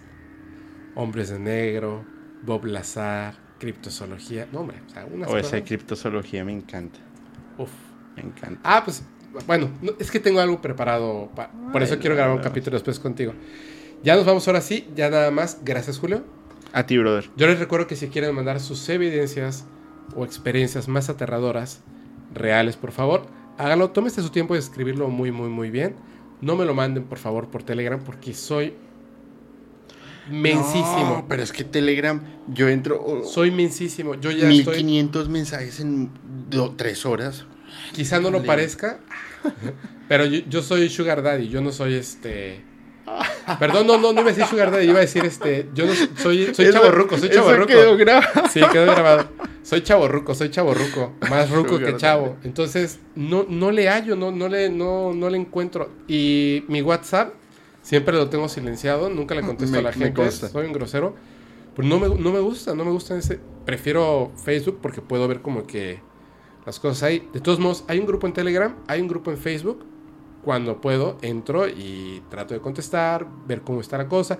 A lo mejor no les contesto, pero sí los ando leyendo. No, Entonces, y, no le puedo dar seguimiento a todo. y si no envíenla por correo o a alguien del equipo de, de No, podcast. no, no, no, ¿no? porque ya, ya lo hicimos una vez y Y no. saturaron otra vez las redes sociales. Y se pierden. En no, cambio, no, pero los correo, correos de podcast No, no, no. o solamente lo están enviando A uno solo y ahí somos dos personas. Es mi prima y yo, así de súper confianza, que leemos los correos. Entonces ella lee una parte, yo la otra parte, y los marcamos y ya vamos así como que conjuntando y les ponemos etiquetitas y todo y así nos queda muy bien. No los contesto porque sería imposible, nunca acabaría, pero sí los leo, sí los leo. Y algunos no se leen porque son historias repetidas. Igual no quiero pasar por grosero ni mucho menos, pero varias gente también me ha escrito, oye, porfa, dile a Fepo y eso. No le digo. No le Es digo, es muy complejo. primero porque se me olvida y segundo porque realmente es mucho trabajo los que yo, porque yo sé que lo tienen, a pesar de que no trabajo directamente con podcast, pero... Un poquito. O sea, no directamente, pero estoy en la parte de planeación y haciendo otras cosas por ahí. Y es un montón, montón, montón de trabajo. Entonces, envíen las evidencias como debe ser, porque al final todas se están leyendo. Claro, y es que además, o sea, yo se los pongo, pasen su momentito de mi lado. Yo quiero, o sea, los leo a todos, hasta siento a veces que ya conozco a las personas. Me pasa, me pasa mucho. A mí me está que llego y, ¿qué onda? ¿Cómo estás? Así, ¿qué onda? Así, bla, bla, bla, ¿no? Así. Y, ah, es, la primera vez que te veo, ¿verdad? Pero es que ya es como con terca, ¿no? O sea, no, no la conozco en persona, pero pues todos los días hablamos trabajamos juntos, este, somos grandes amigos y todos los días hablamos y nunca nos hemos visto en persona. Y me pasa con muchos seguidores y seguidoras que están ahí, los veo en el chat, veo los correos electrónicos que mandan, que están activos en, los grupos y siento que los conozco en persona, pues por, ves la fotito. Entonces, igual a Minor de, lo acabo de ver y sentí que ya lo conocía toda la vida. Así pasa, es, lo extraño de las redes sociales, pero pónganse mis zapatos un momento. De repente me mandan en Telegram y me ponen un mensaje que dice, Fepo, tuve eh, este sueño y es un texto larguísimo. ¿Qué significa? Y yo digo, chispas, es que yo no sé... yo no interpreto sueños. Yo, no sé interpretar sueños y no conozco a nadie que sepa interpretar sueños y no me puedo poner a leer los sueños de todas las personas. Quisiera, por supuesto, pero más bien será como de chisme, no más de que soñaste, porque yo no sé qué significan. Si no sé lo que significan los míos. Entonces es, es complejo es complejo atender a todas las personas, trato de hacerlo. Por eso no se esperen, si tardo mucho tiempo en contestar, a lo mejor en una, dos, tres, vas a tener que hacer cuatro o cinco intentos. Créeme que de corazón no me separo de, esa promesa que hice de tratar de leer todos los comentarios, todos los correos electrónicos, todos los mensajes y todas las muestras de cariños que tiene la gente, pero es muy difícil. Sí. Pero lo intento. Pero sí. Eh, Por eso ayúdenme a que sea ordenado. Y es que no es excusa. No, pero que me ayuden a que sea ordenado. Exacto al, final esto es una comunidad que día tras día está creciendo. Qué bueno. Que entre, entre la misma comunidad se van tejiendo grados de confianza, se van tejiendo muchas cosas y es muy bonito. Pero eh, tanto Fepo como yo, o bueno, en el caso de Fepo que tiene un equipo maravilloso de trabajo, un equipo increíble, pues al final somos personas normales. Sí. Que tenemos vidas normales, que tenemos necesidades normales. Sí, de hecho tengo que ir al baño. Calculen. Ahorita que terminamos. Por eso, un poco tal vez de, de, tolerancia, porque lo que se está haciendo desde Podcast Paranormal, se los digo yo, es maravilloso. Es maravilloso lo que, el contenido que se viene, pero es muy desafiante. Porque cumple muchas etapas. desde la investigación hasta que le das clic en subir y hasta que respondes el último mensaje del chat en vivo. Es muy complicado. Es muy, muy complicado. Tú tienes siete personas, seis personas, no, no sé cuántas hay ahorita. Yo te, decía ahorita en la comida, yo lo hago solo y ya, ya te digo, no. Ya me estoy volviendo loco. Sí, claro, ocho horas haciendo lo mismo, cansa un poco también. Sí. Pero es algo para que ustedes se lo disfruten. Claro, ahorita he podido multiplicar esfuerzos y yo pensaba que ya iba a dormir más y no, pues estoy en las mismas. Sola, eso sí, menos cansado. Eso sí, menos cansado. Claro, te quitas dos agobios. Sí, pero, eh, pero lo, disfruto mucho. No lo voy a dejar hacer porque me encanta hacerlo. Este, y les agradezco mucho, de verdad, les agradezco mucho. Wow, no saben, no saben a qué grado la comunidad paranormal, ustedes eh, que escuchan o ven el podcast paranormal, tú lo sabes, como ese, ese abrazo virtual se siente bien fuerte. Y es muy caluroso, es muy bonito. las muestras de amor que uno recibe desde un chat, un mensaje o algo, sí. es increíble, la verdad. Es increíble. Lo, lo sé. Y súper chido conocer a gente tan linda. Bueno, eh, muchísimas gracias. A ti. Gracias a todos. Yo soy su amigo Fepo. Y ya, ya les dije lo, lo del correo electrónico. Ya, bueno, yo solo les recuerdo una cosa. Los capítulos del podcast paranormal se disfrutan mucho mejor si los escuchas mientras conduces en una oscura y terrorífica carretera y no tienes a nadie a quien abrazar.